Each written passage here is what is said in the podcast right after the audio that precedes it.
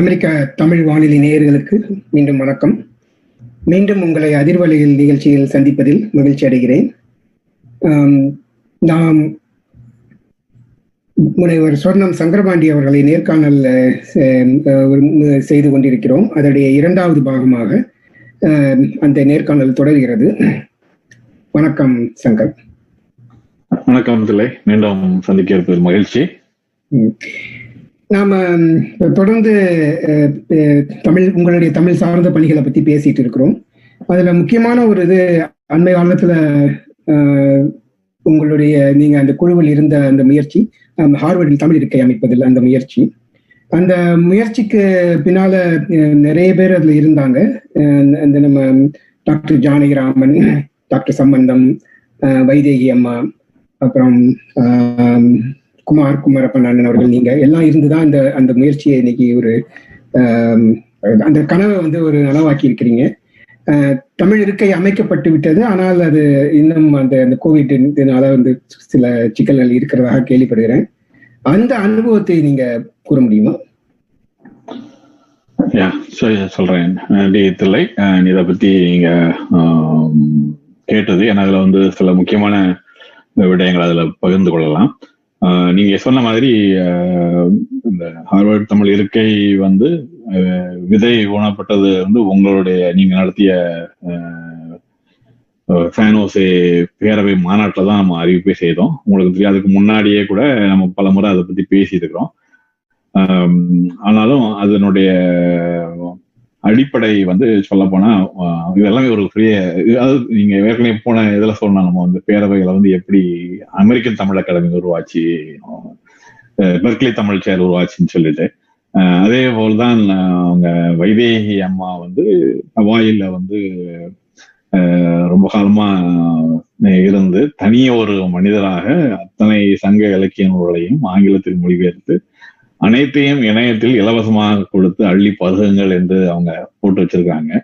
அவங்க யாருமே அவங்க எந்த எதிர்பார்ப்பும் இல்லாம அவங்க அதை செய்துட்டு இருக்காங்க. நான் தற்செயலாக வந்து ஆஹ் தான் அது அவங்களே நம்ம கண்டுபிடிச்சோம். ஏன்னா வந்து அவங்க ஆஹ் ஒரு நாள் இணையத்துல துளாவிட்டு இருக்கும்போது தம் சங்க பாடல்கள் ஏதாவது இசையமைச்சிருக்கான்னு தேடிட்டு இருந்தேன் நான் என்னுடைய பொண்ணுடைய அரங்கேற்றத்துக்காக. அப்போ பார்த்தா அவங்களுடைய இணையதளத்தை பார்த்துட்டு என்னால் நம்பவே முடியல. ஒருத்தர் வந்து இவ்வளவு அருமையா செய்து போட்டு எல்லாரும் எடுத்துக்கோங்க, இலவசமா கொடுக்குறோம் அப்படின்ற மாதிரி இருந்தா அவங்களுக்கு ஒரு ஆதரிச்சு ஒரு பாராட்டி ஒரு மின்னஞ்சல் மட்டும் அனுப்பிச்சு வச்சோம். அதுக்கப்புறம் பழனிப்பன், டாக்டர் பழனிப்பன் அவர்களுக்கும் அறிமுகப்படுத்திச்சோம். அப்புறம் அவரும் மின்னஞ்சல் அனுப்பினா அவங்க பதில் பார்த்தா அப்புறம் அவங்கள பற்றி தெரிய வந்து நம்ம வாஷிங்டன்ல ஒரு புறநானூறு மாநாட்டுக்கு அவங்கள வந்து சிறப்பு விருந்தினராக கூப்பிட்டுருந்தோம். அவங்க அந்த பிறகுதான் அவங்களுடைய எவ்வளோ ஒரு ஒரு பேஷனோட அவங்க அதை வேலை செய்யறாங்க. அந்த சங்க இலக்கியத்தினுடைய இதை வந்து உலகத்துக்கு அடுத்த தலைமுறைக்கு கொண்டு போகணும், உலக மக்களுக்கு தெரிவிக்கணும்னு சொல்லி செய்யறாங்க. அப்போ அவங்க அடுத்த பேரவையை வந்து ஐ திங்க் அது இதுல செயின் லூயிஸ் மாநாட்டில் வந்து எல்லாருமே அவங்க தெரிய வந்தோம்னா அவங்களுக்கு ஒரு சிறப்பு செய்யணும்னு சொல்லி பேரவை மாநாடு செயின் லூயிஸ்லயும் அவங்கள கூட்டணும். அங்கேயும் இதே என்னன்னா பேரவைகளை வந்து நம்ம வந்து பல்வேறு நிகழ்ச்சிகள் நடப்படும் போது நேரங்கள் வேற மாதிரி நடக்கும், ஒரு குறிப்பிட்ட நேரத்தில் நடக்கிறது இல்லை. அந்த மாதிரி ஒரு தனி நிகழ்ச்சியாக அவங்களுடைய பயிலரங்கத்தை வச்சிருந்தோம், சங்க இலக்கிய பயிலரங்கம். அதற்கு வந்து அந்த அரங்கம் வந்து அது முடிஞ்சிச்சு, அந்த வேற ஒரு நிகழ்ச்சியால வந்து தள்ளி போய் அவங்க என்ன பண்ணியிருக்காங்க, வெளியே வராண்டால ஹாலில் உட்காந்துட்டாங்களாம். உட்காந்து அவங்க வந்து குழந்தைங்களையும் பெரியவர்களையும் எல்லாம் உட்கார வச்சு எங்க செய்வோம்னு சொல்லி சங்க இலக்கியத்தை பத்தி பேச ஆரம்பிச்சிருக்காங்க. அவங்களுடைய அந்த ஆர்வத்தை பார்த்துட்டு தான் தச்சேலா வந்து அந்த மாநாட்டுக்கு வந்து டாக்டர் ஜானகிராமனும் சம்பந்தம் வந்திருக்காங்க. வந்த இடத்துல அவரு ரொம்ப மகிழ்ச்சியாகி இப்படி இந்த மா ஒரு அவங்க பார்த்த மணிக்கு அனுப்பிச்சிட்டாங்களா. அவர் சொல்லுவாரு, இந்த மாதிரி வந்து எந்தவித எதிர்பார்ப்பும் இல்லாம நீ யாரு எனக்கு இடம் தரட்டும் பரவாயில்ல, நான் இந்த இலக்கியத்தை வந்து இந்த வாட்டி குடிச்சுதான் போவேன். இந்த மாதிரி இதை ஒண்ணு அவங்க மேடைக்கு கூப்பிட்டா வரல மாட்டேங்கிறாங்க, அங்கேயே பொன்னாட போத்துறாங்க, ஏன் பொன்னாட போத்துறாங்கிறாங்க. அது அப்படிப்பட்டவங்க வந்து சொன்னா அவரு வந்து அவர் தனிப்பட்ட முறையில் அவர்களை பேசியிருக்காரு, உங்களை வந்து நான் தனியா சந்திக்கலாமா எங்க எல்லாம் கேட்டுக்கும் போது ஹவாயில் இருக்கிறேன்னு இருக்காரு. ஸோ ஹவாயில் இருக்கணுன்னே நாங்கள் ஹவாய்க்கு அடிக்கடி வருவோம், அங்கே ஒரு முருகன் கோயிலுக்கு வருவோம், அப்போ வரும்போது நாங்கள் அவங்க எட்டு வீட்டுக்கு வரோம்னு சொல்லி பே அப்படித்தான் அவங்க போயிருக்கும் போது இவர் அவங்களோட பேசிய பார்க்கும்போது ரொம்ப மகிழ்ந்து அவர் மனசுக்குள்ள ஒரு ரொம்ப காலமும் ஓடிட்டு இருக்கு வந்து ஒரு நான் வந்து தமிழுக்காக என்னுடைய நான் தமிழ் பயிற்று மொழியில படித்தேன், தமிழ்நாட்டில் படித்தேன், தமிழுக்காக ஏதாவது செய்யணும், என்ன செய்யலாம்னு சொல்லுங்க, நான் ஓரளவுக்கு பெரிய தொகையை வந்து அதுக்கு அளிக்க முன் வரேன்னு இருக்கிறாரு. அப்போதான் அவங்களுக்கு ஒரு புரிதட்டு இருக்குது. ஏற்கனவே டாக்டர் மைக்கேல் விட்சல் வந்து ஹார்வர்ட்ல சான்ஸ்கிரிட் டிபார்ட்மெண்டோட சேராக இருந்தார், அப்போ ப்ரொஃபஸராக இருந்தார். அவரும் வந்து வைதேகி அம்மாவுடைய ஆங்கில மொழிபெயர்ப்பு சங்கரவர்களெல்லாம் பார்த்து அவருக்கும் அவங்களோட ஒரு நட்பு இருந்திருக்கு. அப்போ அவங்க அவரும் கேட்டிருக்காரு, அவர் ஏற்கனவே டாக்டர் பழனிப்பனுக்கும் நண்பர், அதனால அவரும் சொன்னோன்னா வைதேகி அம்மா ஏற்கனவே சொல்லியிருக்கிறார் போட்டிருக்கு அவர் இந்த மாதிரி ஒரு ஒரு பெரிய ஒரு பின்புலம் உள்ள செம்மொழியான தமிழ் மொழியை பத்தி உலகத்துக்கே இன்னும் தெரியல. ஹார்வர்ட்ல வந்து மற்ற மொழிகளுக்கெல்லாம் ஆறு மொழிகளுக்கும் இருக்கு, ஒரு இருக்கே இல்லை. ஆனா ஹார்வர்டுக்கு வந்து இப்போ இருக்கிற இதுல வந்து அவங்களாக முன்னு செய்வாங்களான்னு தெரியாது. ஒருவேளை தமிழர்கள் யாராவது ஒரு பெண் ஹார்வர்டுடைய மொத்த எல்லா தொழிலுமே அவங்க வந்து பணம் ஒன்று கொடுப்பாங்க, அவங்க பத்து மில்லியன் பதினஞ்சு மில்லியன் அப்படியே கொண்டு ஒரு செக்கே கொடுத்துட்டு போவாங்க அவங்க துறை. அந்த மாதிரி இதனால வந்து அவ்வளவு துறையெல்லாம் ஆரம்பிக்க முடியாது, பணம் கொடுத்தா மட்டும் செய்ய முடியாது. அங்க அது வந்து ஒரு அதுக்கு தேவையா தேவையில்லையான்னு பார்த்தா செய்வாங்க. அப்போ வந்து நீங்க தமிழர்கள் யாராவது நன்கொடை கொடுத்தா ஆஹ் சொல்லுங்க சொல்லிருக்காங்க. அப்போ இவரு ஜானகிராமன் இவன் நேர மைக்கேல் விட்சல் போய் கேட்டிருக்காங்க, இந்த மாதிரி ஒருத்தர் உதவி செய்யறேன் அப்படின்னு ஒண்ணு. அப்புறம் என்னன்னு பேசி ஆஹ் அந்த அங்கதான் கரூர் வாய்ச்சி அப்புறம் ஹார்வர்ட்ட பேசி அவங்க முதல்ல மூணு மில்லியன் நாங்க அப்புறம் ஆறு மில்லியன் நானோடனே கொஞ்சம் பின்னாடி வந்து இருந்தாலும் ஒரு நம்பிக்கையா அவங்க வந்து நம்ம நீங்க அரை மில்லியன் அவருக்கு சம்பந்தம் வந்து என்னோட நண்பர் அவர் அரை மில்லியன் கொடுக்குறாருன்னா ஒரு மில்லியன் ஆயிடுச்சு, மொத்தம் எப்படியா நம்ம திரட்டிடுவோம் பொதுமக்கள்கிட்ட அப்படின்னு சொல்லிதான் அவங்க இறங்கி உடனே வைதேகி அம்மா அப்போதான் நம்ம கூடலையும் பேசிக்கிட்டு இருந்தாங்க இந்த மாதிரி இதை அறிவிப்பு செய்யறதுக்கு என்ன பண்ணலாம்னு சொல்லிட்டு. இதுக்கடல அவங்க என்னைய கூப்பிட்டு இந்த மாதிரி இதை உடனடியா ஒரு நிறுவனமாக பதிவு பண்ணணும் நம்ம, அப்படின்னா தான் நம்ம வந்து ஒரு இதெல்லாம் முறையா சட்டத்திட்டங்கள் எல்லாம் எழுதி வரி விலக்கு வாங்கி நன்கொடை எல்லாம் இது பண்றதுக்கு இணையத்தெல்லாம் இதெல்லாம் செய்யணும், நீ அந்த வேலையை செய்ய முடியுமான்னு கேட்டாங்க. நானும் வந்து செய்யறேன்னு ரொம்ப மனப்பூர்வமா இருந்தேன். அப்புறம் டாக்டர் குமார் குமாரப்பனே அவங்க கண்ணகி கேட்டிருக்காங்க, இந்த மாதிரி ஏற்கனவே அவருடைய அனுபவம் வந்து நமக்கு பயனுள்ளதா இருக்கும் நிதி திரட்டுறது இதோட வந்து நிதியை கையாளுறது இதெல்லாம் சொல்லி. அப்போ அந்த ஒரு குழுவை போட்டு இப்போ இதை ஆரம்பிச்சோம். ஆனா சொன்ன மாதிரி வந்து இது வந்து முதல்ல பாராட்டக்கூடியது வந்து அந்த ரெண்டு மருத்துவர்கள். ஏன்னா நான் என்னை பொறுத்தவரை அவங்க எப்பவுமே அவங்களுக்கு அவங்க அவ்வளோ ஒரு மரியாதையும் மதிப்பும் வச்சிருக்கேன். நான் வந்து ஒரு கடந்த ஒரு நூறு ஆண்டுகள்ல வந்து தமிழுக்கென்று தமிழ் மொழிக்கென்று இந்த மாதிரி எந்த கொடையும் யாரும் கொடுத்தது கிடையாது. அந்த காலத்துல வந்து தமிழிசை மன்றம், அண்ணாமலை பல்கலைக்கழகம் இதெல்லாம் வந்து அண்ணாமலை ஆஹ் அவங்க செட்டியார்கள் அவங்க ஏற்படுத்தி கொடுத்தது. அதுக்கப்புறம் வந்து தமிழுக்கென்று யாரும் செய்யறதில்லை. அரசாங்கம் வந்து ஏதோ முடிஞ்ச அளவுக்கு நிதியை கொடுக்கும், தஞ்சை பல்கலைக்கழகமா சில பல்கலைக்கழகங்களை உருவாக்கி இருக்கிறதே வழிய தனியார் யாருமே அதை செய்யாத காரணம் வந்து தமிழை பத்திய ஒரு மனப்பாங்கே மாத்திட்டாங்க. தமிழ்நாட்டுல வந்து தமிழ் தமிழ் வந்து முக்கியம் இல்லை, அது ஒரு தமிழ் மொழி வந்து after all it's only for communication, நீங்க ஆங்கிலம் தான் தெரிஞ்சா போதும் அப்படின்னு. இன்னொரு பக்கம் இறை மொழியாக எல்லாமே சமஸ்கிருதம் இருந்தா போதும் அப்படின்னு ஆயிடுச்சு. தமிழுக்கு ஏதாவது செய்யறதே கூட ஒரு குறுகிய மனப்பான்மை உடையதாக அவங்க ஒரு ஒரு ஸ்டிக்மா உருவாக்கிட்டாங்க. ஸோ இப்படி சூழல்ல வந்து ஒருத்தர் ரெண்டு பேர் வந்து தான் உழைத்த சம்பாதிச்ச காசு இது வந்து அவங்க ஏதோ நிதி நிறுவனம் நடத்தியோ அல்லது வந்து ஒரு பெரிய தொழில் நடத்தி அதுல வர்ற லாபத்தை ஈட்டி கூட அவங்க செய்யலாம். அவங்க வந்து ஒவ்வொரு மருத்துவரும் அமெரிக்காவில வந்து ஒவ்வொரு மணி நேரத்துக்கு வந்து அவங்க எவ்வளவு கஷ்டப்படுறாங்கிறது தெரியும். அதையும் வந்து அவங்க வந்து முன் வந்தப்போ எங்களுக்கு எனக்கெல்லாம் வந்து சரி இதை அவங்க இவ்வளவு தூரம் செய்யும்போது நம்ம எல்லாம் பின்புலமாக இருந்து இதை வந்து முன்னெடுத்து செல்லணும் அப்படிங்கும்போதுதான். இது மட்டும் இல்லாமல் உலக அளவுல தமிழர்கள் எல்லாருமே வந்து ஆர்ப்பரித்து அதுக்கு உதவி செஞ்சது. தமிழக அரசு குறிப்பாக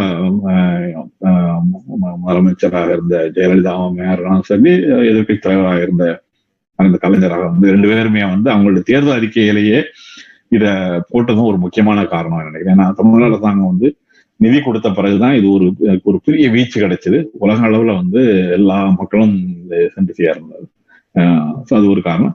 இதற்கு பின்னால் உள்ள அரசியல் நீங்க சொன்னீங்க, அது என்னன்னா ரெண்டு விஷயமா எடுத்துக்கலாம். ஒண்ணு வந்து தமிழர்களுக்குள்ளேயே எப்போ பார்த்தாலும் ஒரு சில இது இருக்கும், எதுக்கு கொண்டு போய் இந்த பணத்தை கொண்டு போய் இதை எல்லா திட்டங்கள்லயுமே அந்த சிக்கல் வரும், எதுக்கு இதை செய்யணும் அதுக்கு பதில் அதை செஞ்சாங்க அப்படின்னு சொல்லி ஒரு கேள்வி வரும். அதுல நியாயமான கேள்வியில இருக்கு. தமிழ்நாட்டுல வந்து தமிழ் நலிந்து இருக்குது, தமிழ் ஏழை மக்கள் தவிர யாரும் தமிழ் பயிற்று மொழியில படிக்கிறது இல்லை, தமிழ் மொழியெல்லாம் முதலாம் மொழியாக கூட கற்றுக்கொள்றது இல்லை. தமிழ் தொலைக்காட்சி எல்லாம் ஊடகங்கள் எல்லாம் தமிழை சிதைக்கிறது, இப்படி பல்வேறு காரணங்கள் சொன்னா கூட உலக அளவுல வந்து இந்த மாதிரி ஹார்வர்ட் மாதிரி ஒரு இன்னைக்கு என்னதான் சொன்னாலும் உலக அளவில் வந்து ஒரு நம்பர் ஒன் என்று சொல்லக்கூடிய ஒரு பல்கலைக்கழகம் சொல்லலாம். அதை அந்த பல்கலைக்கழகத்துல வந்து தமிழ் மொழி வந்து முறையாக கற்றுக் கொடுக்கப்பட்டு ஆராய்ச்சியும் செய்யப்படுகிறது, நிரந்தரமாக ஒரு துறை உருவாக்கப்படுகிறதுன்னு சொன்னா அதற்கு பின்னால் இருக்கிற எழுச்சியை நம்ம வந்து எல்லார் மண்ணிலையும் ஒரு விதைச்சிருக்கு. இப்ப நம்ம பிள்ளைகளையும் நம்ம பாக்குறோம். நாம வந்து கல் தோன்றி முன் தோன்றா காலத்தை முன் தோன்றிய மூத்த குடின்னு நம்ம எவ்வளவுதான் சொன்னா they are simply bragging, you know, their own heritage. அப்படிதான் நினைக்கும், நம்ம பிள்ளைகளே எடுக்க மாட்டாங்க. இப்போ இதுக்கு ஒரு ஸ்டாம்ப் ஆஃப் அப்ரூவல் கிடைக்குது ஹார்வர்ட் பல்கலைக்கழகமே. இப்போ அதை பத்தி நம்ம பிள்ளை எனக்கு தெரிஞ்சு பாத்தீங்கன்னா பிள்ளைகள் வந்து பள்ளிக்கூட தமிழ் பள்ளிக்கூடங்கள்ல படிக்கிற பிள்ளைகள் வந்து அவங்களே இப்போ இதெல்லாம் சர்ச் பண்ணி அவங்களே அனுப்புறாங்க. இந்த மாதிரி டாக்டர் ஜார்ஜ் ஹார்ட் இது மாதிரி சொல்லியிருக்காரு கிளாசிக் லாங்குவேஜ்க்கு என்னெல்லாம் அப்படின்னு. நான் தமிழ் பள்ளிக்கூடத்துலேயே கண்கூடா பாக்குறேன். அதுக்கு முன்னாடி இந்த பிள்ளைகளுக்குலாம் ஏதோ ஏனாதான அப்பா அம்மா சொல்றாங்கன்னு எடுத்து வந்து பள்ளிக்கூடத்துல சேர்த்த மாதிரி இப்போ வந்து அவங்களுக்கே ஒரு பெருமிதம் வந்திருக்கு. ஸோ இது வந்து ஒரு பெரிய வீச்சு இங்கேயும் இந்த நாட்டிலையும் வளரும். ஆனா அதுக்கு உயர்தர ஆராய்ச்சிங்கிறது வந்து எங்க தமிழ்நாட்டுல பொறுத்தவரில் வந்து தஞ்சை பல்கலைக்கழகத்திலயோ நம்ம இதுலயோ வந்து அந்த அளவுக்கு போதிய நிதி வசதி கிடையாது. இப்போ ரெண்டாவது ஒரு தலைமுறையே நம்ம வந்து அழிச்சிட்டோம் ஆராய்ச்சிக்கையோ தமிழ் மொழியை படிக்கிறதுக்கோ இல்லாதபடிக்கு. எந்த துறையிலையும் இடம் கிடைக்காமல் அவங்க போய் கடைசியில் முடிகிறது வந்து மொழி திறன் படிக்கிறது அப்படி ஆயிடுச்சு. அப்படி இருக்கும்போது நீங்க வந்து அவங்கள்ட்ட என்ன ஒரு உந்துதலை பார்க்க முடியும்? ஒண்ணு. ரெண்டாவது வந்து உண்மையிலேயே ரொம்ப தமிழ் மேல அக்கறையா இருக்கிற மாணவர்களுக்கு நம்ம எந்த ஒரு மதிப்பையும் உருவாக்கி கொடுக்கலாங்க, அவங்களுக்கு வசதிகள் செய்து கொடுக்கல. அப்படி இருக்கும்போது அந்த மாணவர்கள் வந்து எப்படி இருப்பாங்க? அப்புறம் மூன்றாவது அந்த ஆராய்ச்சி முறைமைன்னு ஒண்ணு இருக்குது. மேற்கத்திய உலகம் வந்து எல்லா துறைகளிலும் அதை உச்சத்துக்கு எடுத்துக் கொண்டு போயிருக்காங்க. அது அறிவியல் துறையா இருந்தாலும் சொல்றதுதான். அந்த முறைமையை வந்து தமிழ்நாட்டுல கிடையாது. அந்த ஆராய்ச்சி முறைமையை வந்து இப்போ ஹார்வர்ட் பல்கலைக்கழகத்தை பண்ணாங்கன்னா இதுதான் ஒரு template for how to do research in Tamil. இல்லைன்னா நீங்க பழங்கதைகளை பேசிக்கிட்டு இல்லாத குமரி குண்டத்தை பத்தி பேசிக்கிட்டு இந்த மாதிரிலாம் நம்ம அவர்கள் வந்து கதை அடிச்சுட்டு இருப்பாங்க. அதுக்கு வந்து எது உண்மை, எது போலியானது, எது நம்பக்கூடியது, நம்ம தகுந்த ஆதாரம் உள்ள இது, இந்த மாதிரி எவிடன்ஸ் பேஸ்ட் ரிசர்ச் வந்து தமிழ்ல வரும். நம்ம நீங்கள் நானும் ஏற்கனவே டாக்டர் பழனியப்பனை பத்தி நிறைய பேசியிருக்கிறோம். டாக்டர் பழனியப்பனுடைய பேப்பர் வந்து நம்ம ஒரு பினாமினல் பேப்பர். அந்த பேப்பரை வச்சுதான் நம்ம சொல்லுவோம் எப்படி ரிசர்ச் இருக்கணும். ஒரு பல்வேறு துறைகள்ல இருந்து மொழியலா இருக்கட்டும் அல்லது வந்து ஆஹ் தமிழிலேயே வந்து சங்க இலக்கியங்கள், கல்வெட்டுகள், இது மாதிரி இது எல்லாத்தையும் இணைச்சு எப்படி ஒரு ஆராய்ச்சி முடிவுகளின் அடிப்படையில ஒரு கற்பித கொள்கையை வந்து ஒரு நிஜமான ஒரு உண்மையாக கொண்டு வர்றது அப்படிங்கிறது வந்து அந்த முறைமையை வந்து ஹார்வர்ட் கட்டாயம் வளர்த்தெடுக்கும். அதன் மூலமாக தமிழ் தமிழனுடைய உண்மையான வரலாறு நமக்கு மக்களுக்கு வரும். உண்மையான அது வந்து நம்ம சொல்லணும், அது அதுக்கு இது உதவும் நினைக்கிறேன். நிச்சயமா அருமையா நீங்க அதை தொகுத்து சொன்னீங்க. ஏன் தமிழ் இருக்கை மேற்கத்திய பல்கலைக்கழகங்கள தேவைங்கிறத ரொம்ப அருமையா சொன்னீங்க. தமிழ்நாட்டில் எல் அல் எல்லா பல்கலைக்கழகங்களிலும் தமிழ் தமிழ் இருக்கை இல்லாமல் தமிழ் துறை இருக்குது. தமிழ் துறைங்கிறது தமிழ் இறைக்கையோட பெரிய ஒரு இது இருந்தாலும் வந்து நீங்க சொன்ன மாதிரி அங்க ஆராய்ச்சிகள் வந்து ஒன்றும் ஒரு ஒரு திருப்திகரமாக இல்லை. அதாவது அறுபதுகளுக்கு முன்னால இருந்த தமிழறிஞர்கள் போல பல தமிழறிஞர்கள் இப்ப பார்க்க முடியல. அது ஏன் அப்படிங்கிறது அது வேற பெரிய விவாதம், அதுக்குள்ள நம்ம போக வேணாம். அது அந்த மாதிரி அறிஞர்களை வந்து இந்த மேற்கத்திய பல்கலைக்கழகம் உருவாக்கும். நம்மளுடைய தலைமுறை அடுத்த தலைமுறையினரும் தமிழும் நீங்க சொன்ன மாதிரி தமிழ் மேல் ஆர்வம் கொண்டு தமிழ் அறிஞர்களாக உருவாகிறதுக்கான வாய்ப்புகளும் பிற்காலத்துல உருவாகலாம். நிச்சயமா அது வந்து இந்த ஹார்வர்ட் மாதிரி சில பல்கலைக்கழகங்கள்ல தமிழ் இருக்கு இருக்கிறது அவங்களுக்கு ஒரு உந்துதல் கொடுக்கும், ஒரு பெருமையும் நிச்சயமா கொடுக்கும். நம்ம அது முற்றிலும் உண்மை. நீங்க டாக்டர் பழனியப்பனை பத்தி சொன்னீங்க. இன்னொருத்தர் வந்து நம்ம மென்ஷன் பண்ண வேண்டியது வந்து டாக்டர் ராஜம் அவங்க. இந்த மாதிரி பெரிய தமிழ் அறிஞர்கள் வந்து நம்ம கண்ணு முன்னால நம்மளோட வாழ்ந்து கொண்டு இருக்கிறார்கள். ஆனா அவர்களை வந்து நம்ம அதிகமா பயன்படுத்திக்காம இருப்பதுதான் வேதனைக்குரிய ஒரு ஒரு விடயம். அது பிற்காலத்துல அதை உணர்வார்கள் தமிழர்கள் நம்பி நம்ம இந்த பணிகளை நம்ம தொடர்ந்து செஞ்சுக்கிட்டு இருப்போம். இன்னும் மேலும் பல தமிழ் தமிழ் இருக்கைகள் வந்து பல பல இயக்கங்கள் உருவாகும். இப்ப ஹார்வர்ட் இதுல டொராண்டோல ஒரு ஒரு முயற்சி நடந்துட்டு இருக்குது, ஹியூஸ்டன்ல இன்னொரு முயற்சி நடந்துட்டு இருக்குதுன்னு கேள்விப்பட்டேன். அங்கேயும் அவங்க வெற்றி அடையணும் அப்படின்னு நம்ம வாழ்த்துக்கள் நம்ம வாழ்த்துவோம். டொராண்டோல நிச்சயமாக அது இருக்கை அமைய போகுது, கிட்டத்தட்ட ஒரு கடைசி இதுல இருக்குதுன்னு நினைக்கிறேன். ஸோ அதனால தமிழ் இருக்கை உலகமெங்கும் இருக்கணும். நம்ம வந்து தமிழை வந்து உலகமெங்கும் பரப்ப வேணும்னு சொல்லிட்டு தமிழ் இருக்கைக்கு எதிராக இருக்கிறதுக்கு பின்னால ஒரு அரசியல் அது அது ஒரு பெரிய நீண்ட விவாதம். தமிழுக்கு கணிதம் செயல்படுறது. ஆமா, தமிழுக்கு நம்ம இரண்டு நீங்க சொன்னீங்க ரெண்டாயிரம் ஆண்டுகளா தான் தமிழுக்கு ஒரு எதிராக ஒரு ஒரு முயற்சி அங்க நடந்துகிட்டு தான் இருக்குது. அப்பப்ப அது தமிழ் அறிஞர்கள் வந்து முன்னெடுத்து அந்த தமிழை வந்து நம்ம இழக்காம இன்னை வரைக்கும் கிட்டத்தட்ட இரண்டாயிரத்தி ஐநூறு மூவாயிரம் ஆண்டுகள் தொடர்ச்சியான மொழிங்கிறது தமிழ் மொழி. அது எந்த ஒரு மொழிக்குமே இல்லாத ஒரு சிறப்பு. உண்மையிலேயே அது வந்து நான் ஒரு பெருமைக்காக சொல்லலை. எந்த மொழிக்குமே, அது கிரேக்கமாக இருக்கட்டும், சம் சமஸ்கிருதமாக இருக்கட்டும், லாட்டினாக இருக்கட்டும், இல்லை ஹீப்ருவாக இருக்கட்டும், எந்த மொழிக்குமே இல்லாத ஒரு சிறப்பு வந்து நம்மளுடைய தொடர்ச்சி. ஆயிரத்தி ஐநூறு ஆண்டு மூவாயிரம் ஆண்டுகளா நம்ம வந்து எழுத்தும் பேச்சு எல்லா உரையாடல் எல்லாத்துலேயும் தமிழ் தொடர்ந்து வந்துட்டு இருக்குது. இது இந்த இருக்கைகள் வந்து இன்னும் பலப்படுத்தும்னு நம்ம நம்புவோம். உங்களுடைய பணி இந்த தமிழ் இருக்கை அமைவதில், இந்த ஹார்வர்ட் தமிழ் ஹார்வர்டு பல்கலைக்கழகத்தில் தமிழ் இருக்கை அமைவதில் உங்க பணி வந்து பாராட்டத்தக்கது. அதற்கு தமிழ் மக்கள் சார்பா நன்றி கூற கடமைப்பட்டது. இது உலக தமிழர்கள் தான் நீங்க சொன்னீங்க, எல்லாமே உலகம் முழுக்க தமிழர்கள் அன்பளிப்புனால இது உருவானது. இது அதனால இது தமிழர்களால ஒன்னா சேர முடியும், நம்மளால ஒரு மிகப்பெரிய ஒரு ஒரு முயற்சி எடுத்து அதுல வெற்றி அடைய முடியும் காட்டின ஒரு ஒரு நிகழ்வு இது. உண்மையிலேயே பெருமை, நம்ம எல்லாம் பெருமைப்பட வேண்டிய நிகழ்வு. ஆஹ் நம்ம அடுத்து உங்கள்கிட்ட நான் பேச இருக்கிறது வந்து, சரி, நாம எல்லாருமே வந்து இந்த சமூக பணியில ஈடுபட்டது காரணம் நீங்க வந்து எண்பத்தி மூணுகள்ல ஈழப்பிரச்சனையினால உந்தப்பட்டு தமிழ் அந்த ஏன்னா அந்த சமூக பணியில ஈடுபட்டீங்க. அதே மாதிரி நானும் அந்த எண்பத்தி மூன்றுகள்ல நான் பள்ளிக்கூடத்துல இருந்தாங்க. அந்த நேரத்துலதான் எனக்கு அந்த ஈடுபாடு வந்து தமிழ் அந்த மாதிரி அந்த நேரத்துல இருந்த நம்மளை போன்ற ஆட்கள் எல்லாம் அந்த சமூக பணிக்குள்ள கொண்டு வந்தது வந்து ஈழப்பிரச்சனை. ஆனா ஈழ பல ஆயிரக்கணக்கான தமிழர்கள் இருந்தாங்க. அதுல வந்து ஒரு சிலர் தான் அந்த தன்னை சமூக சிக்கலுக்குள்ள ஈடுபடுத்திக்கிட்டாங்க, எல்லாரும் கிடையாது. எட்டு கோடி தமிழர்கள் இருந்தப்ப அது அதுல அதுல பாதி பேர் வந்து தமிழ் உணர்வாளர்களாக மாறல எண்பத்தி மூணு நம்மளை வந்து. ஆனா உங்களை மாதிரி சிலர் வந்து அதுல அந்த தமிழ் பணியில தமிழ் உணர்வு அந்த தமிழ் இனப்பணியில ஈடுபடுத்திக்கிட்டதுக்கு காரணம் நான் நினைக்கிறது வந்து அந்த சமூக நீதி. அந்த சமூக நீதியில்தான் வந்து அந்த நமக்கெல்லாம் அடிப்படை வந்து அடிப்படை உணர்வு ஊட்டினது சமூக நீதி தான். அந்த சமூக நீதி இல்லாதவர்கள் வந்து அவங்க வேற வேற திசையில பிரிஞ்சு அவங்க போயிட்டாங்க அவங்க. ஆனா அந்த சமூக நீதியிலேயே நம்ம வந்து ஓரளவுக்கு இருந்த நாம இல்லை இது நம்ம வந்து சும்மா இருக்க முடியாது, தன் பெண்டு தன் குடும்பம் தானுண்டு இவையண்டு அப்படின்னு இல்லாம நம்ம வந்து நம்மளால முடிஞ்சது ஏதாவது செய்வோம். அது ஈழ பிரச்சனையா இருக்கட்டும், இல்லை மற்ற பட்டிய சாதி பிரச்சனையாக இருக்கட்டும், மக்களை ஒடுக்கப்பட்ட மக்களுக்கான பிரச்சனையா இருக்கட்டும், மொழி பிரச்சனையா இருக்கட்டும், எல்லாத்திலையும் ஈடுபடுத்திக்கிட்டோம். ஆஹ் இதுக்கெல்லாம் காரணம் வந்து திராவிட இயக்கம். நம்ம நிச்சயமா அதை வந்து அது அதை பத்தி நம்ம கொஞ்சம் விரிவா பேசணும். இல்லாம திராவிட இயக்கத்துக்கு முன்னால ஆங்கிலேயர்களே திராவிட இயக்கம் துவங்க அதாவது நீதி கட்சி துவங்குவதற்கு முன்னாலேயே வந்து ஆங்கிலேயர்களே இதை உணர்ந்திருக்கிறார்கள். அதாவது இந்த இந்த சாதி பிரச்சனை வந்து தமிழ்நாட்டு முன்னேற்றாது அப்படிங்கிறதெல்லாம் வந்து சில நூல்களில் நான் படிச்சுட்டு இருக்கிறேன். சில ஆங்கிலேயர்கள் வந்து எழுதியிருக்கிறாங்க இந்த மாதிரி ஒரே ஒரு கிளாஸ், அதாவது பிராமணர்கள் ஆதிக்கம் வந்து இருக்கிறது இந்த அரசுல, அது அதை நம்ம வந்து அதுக்கு ஏதாவது செய்யணும்னு செஞ்சுட்டு இந்த சிந்தனை வந்து இந்த நீதி கட்சியிலேருந்து துவங்கல, இதுக்கு முன்னாலேருந்து துவங்கி இருக்கிறது. ஸோ அந்த நீதி கட்சிக்கு பின்னால வந்து திராவிட இயக்கம் தான் வந்து இன்னைக்கு இன்னைக்கு நம் நம்மள மாதிரி நீங்க நானெல்லாம் இன்னைக்கு இந்த நிலையில இருக்கிறோம்னா அதுக்கு காரணம் அந்த அந்த இயக்கம், அந்த சமூக அந்த திராவிட இயக்கம், அந்த சமூக நீதி இயக்கம். ஸோ இந்த இயக்கத்தினாலதான் நாமெல்லாம் வந்து இன்னைக்கு அமெரிக்கால இருந்து கொண்டு ஏதோ ஓரளவுக்கு நல்லா நம்ம செஞ்சுட்டு நம்ம குழந்தைகள் நல்லா படிச்சு இருக்கிறாங்க. இந்த இயக்கத்தை பற்றிய பார்வை உங்களுக்கு என்ன? சமூக நீதி, திராவிட இயக்கம், அதோடைய முக்கியத்துவம். அதான் இது எங்க ஆரம்பிக்கிறதுங்கிறதெல்லாம் இதுல வந்து நீங்க சொல்றது வந்து ரொம்ப முக்கியம். அதாவது வந்து இந்த சமூக நீதியினுடைய முக்கிய இது வந்து நாம் எல்லாரும் உலகத்தில் சமமாக மதிக்கப்பட வேண்டும், சம உரிமைகள் படி நடத்தப்பட வேண்டும்ங்கிறது வந்து அந்த கோட்பாடே வந்து கிட்டத்தட்ட மேற்கத்திய உலகத்திலேயே வந்து கடந்த சில நூற்றாண்டுகள்லே தான் உருவானது.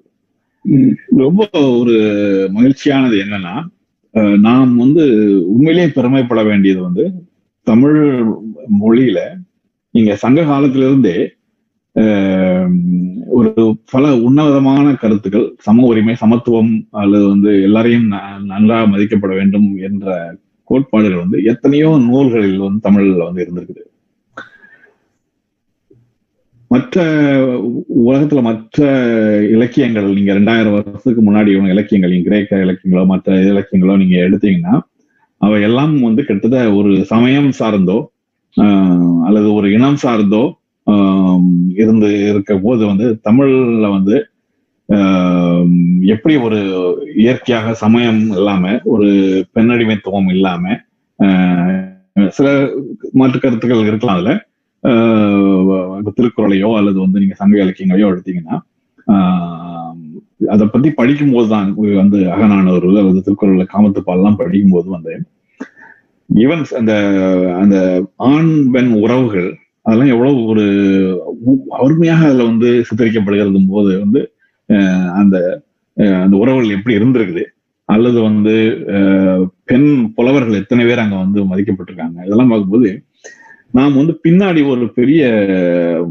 இரண்ட காலத்துக்கு திரும்ப வந்திருக்கோமோன்னு தோணுதுங்க. அது அந்த காலத்துல வந்து பிறப்புக்கும் எல்லா உயிருக்கும்ங்கிற அந்த கோட்பாடு வந்து உம் எத்தனை மொழிகள்லயே எத்தனை இலக்கியங்களையா இருக்கு. திருக்குறள்ல எங்கேயுமே தமிழ் கிடையாது, சமயம் கிடையாது. சங்க இலக்கியங்கள்ல வந்து ஆஹ் இப்போ யாதும் ஊரே யாவரும் கேளுங்கிற அந்த பாட்டை எல்லாரும் சொல்றோம். அது எவ்வளவு ஒரு ஒரு பெரிய ஒரு உலகம் கடந்த இனம் கடந்த சமயம் கடந்த ஒரு ஒரு பொன்மொழி. அதை வந்து அந்த பாடல் இந்த ஒரு வரி மட்டுமல்ல, அந்த முழு பாடலுமே வந்து எப்படி உணர்ந்து ஒரு அந்த எழுதியிருக்காரு. இந்த மாதிரி எத்தனையோ அறிஞர்களும் புலவர்களும் இருந்த ஒரு இது வந்து எப்படியும் வந்து அஹ் காலப்போக்கில் வந்து நாம் வந்து பின்னாடி வந்திருக்கணும். அது நான் வந்து அங்கதான் நான் வந்து நம்மளுடைய வரலாறையும் சேர்த்து பார்க்கணும்னு நினைக்கிறேன். அதாவது முதலெல்லாம் எனக்கு வந்து தமிழ் வரலாறு தொன்மையான வரலாறு. இப்போ வந்து இன்னும் சொல்ல போனா உரு உறுதியாகவே சான்றுகளின் அடிப்படையிலேயே வர வர வருது. நீங்க பாத்தீங்கன்னா இப்போ திராவிட மொழிகள் இதுல வந்து இன்னும் வருது. நீங்க கேட்டதுனால திராவிடம்ங்கிறதே வந்து ஒரு குறியீடு சொல்லுதான். அதாவது வந்து இந்தியாவில் வந்து அந்த காலத்துல வந்து சிந்துசம் வழிய மாதிரி கலையிலையோ ஹரப்பா வேலையிலயோ வந்து முதல் முதல்ல தொல்பொருள் ஆராய்ச்சி பண்ணி இந்தியா தொல்பொருள் ஆராய்ச்சி துறையில இருந்தையோ அல்லது நம்மளுடைய அஹ் ஆங்கிலேயர் காலத்திலேயே அது வந்து திராவிட நாகரிகத்தை ஒத்துருக்கு, தென் மொழிகளை ஒத்துருக்குங்கிறத மாதிரி ஒரு கூட்டம். அதுலதான் அது வந்து திராவிடம்ங்கிற அந்த இதே வருது. அவங்க அஹ் குறிக்கிறாங்க அந்த இதை வந்து இந்த சமஸ்கிருதமோ அல்லது வேத காலமோ இந்து மதமோ வெளியேந்து வந்ததுங்கிற ஒரு அந்த கொப்பால அப்பதான் வைக்கிறாங்க. அதுக்கு வந்து பெரிய எதிர்ப்பு. ஆனால் இந்தியாவுக்குள்ள வந்து உண்மையிலேயே நம்ம வந்து அந்த பிரிட்டிஷ்காரங்க போனதுக்கு பிறகும் அந்த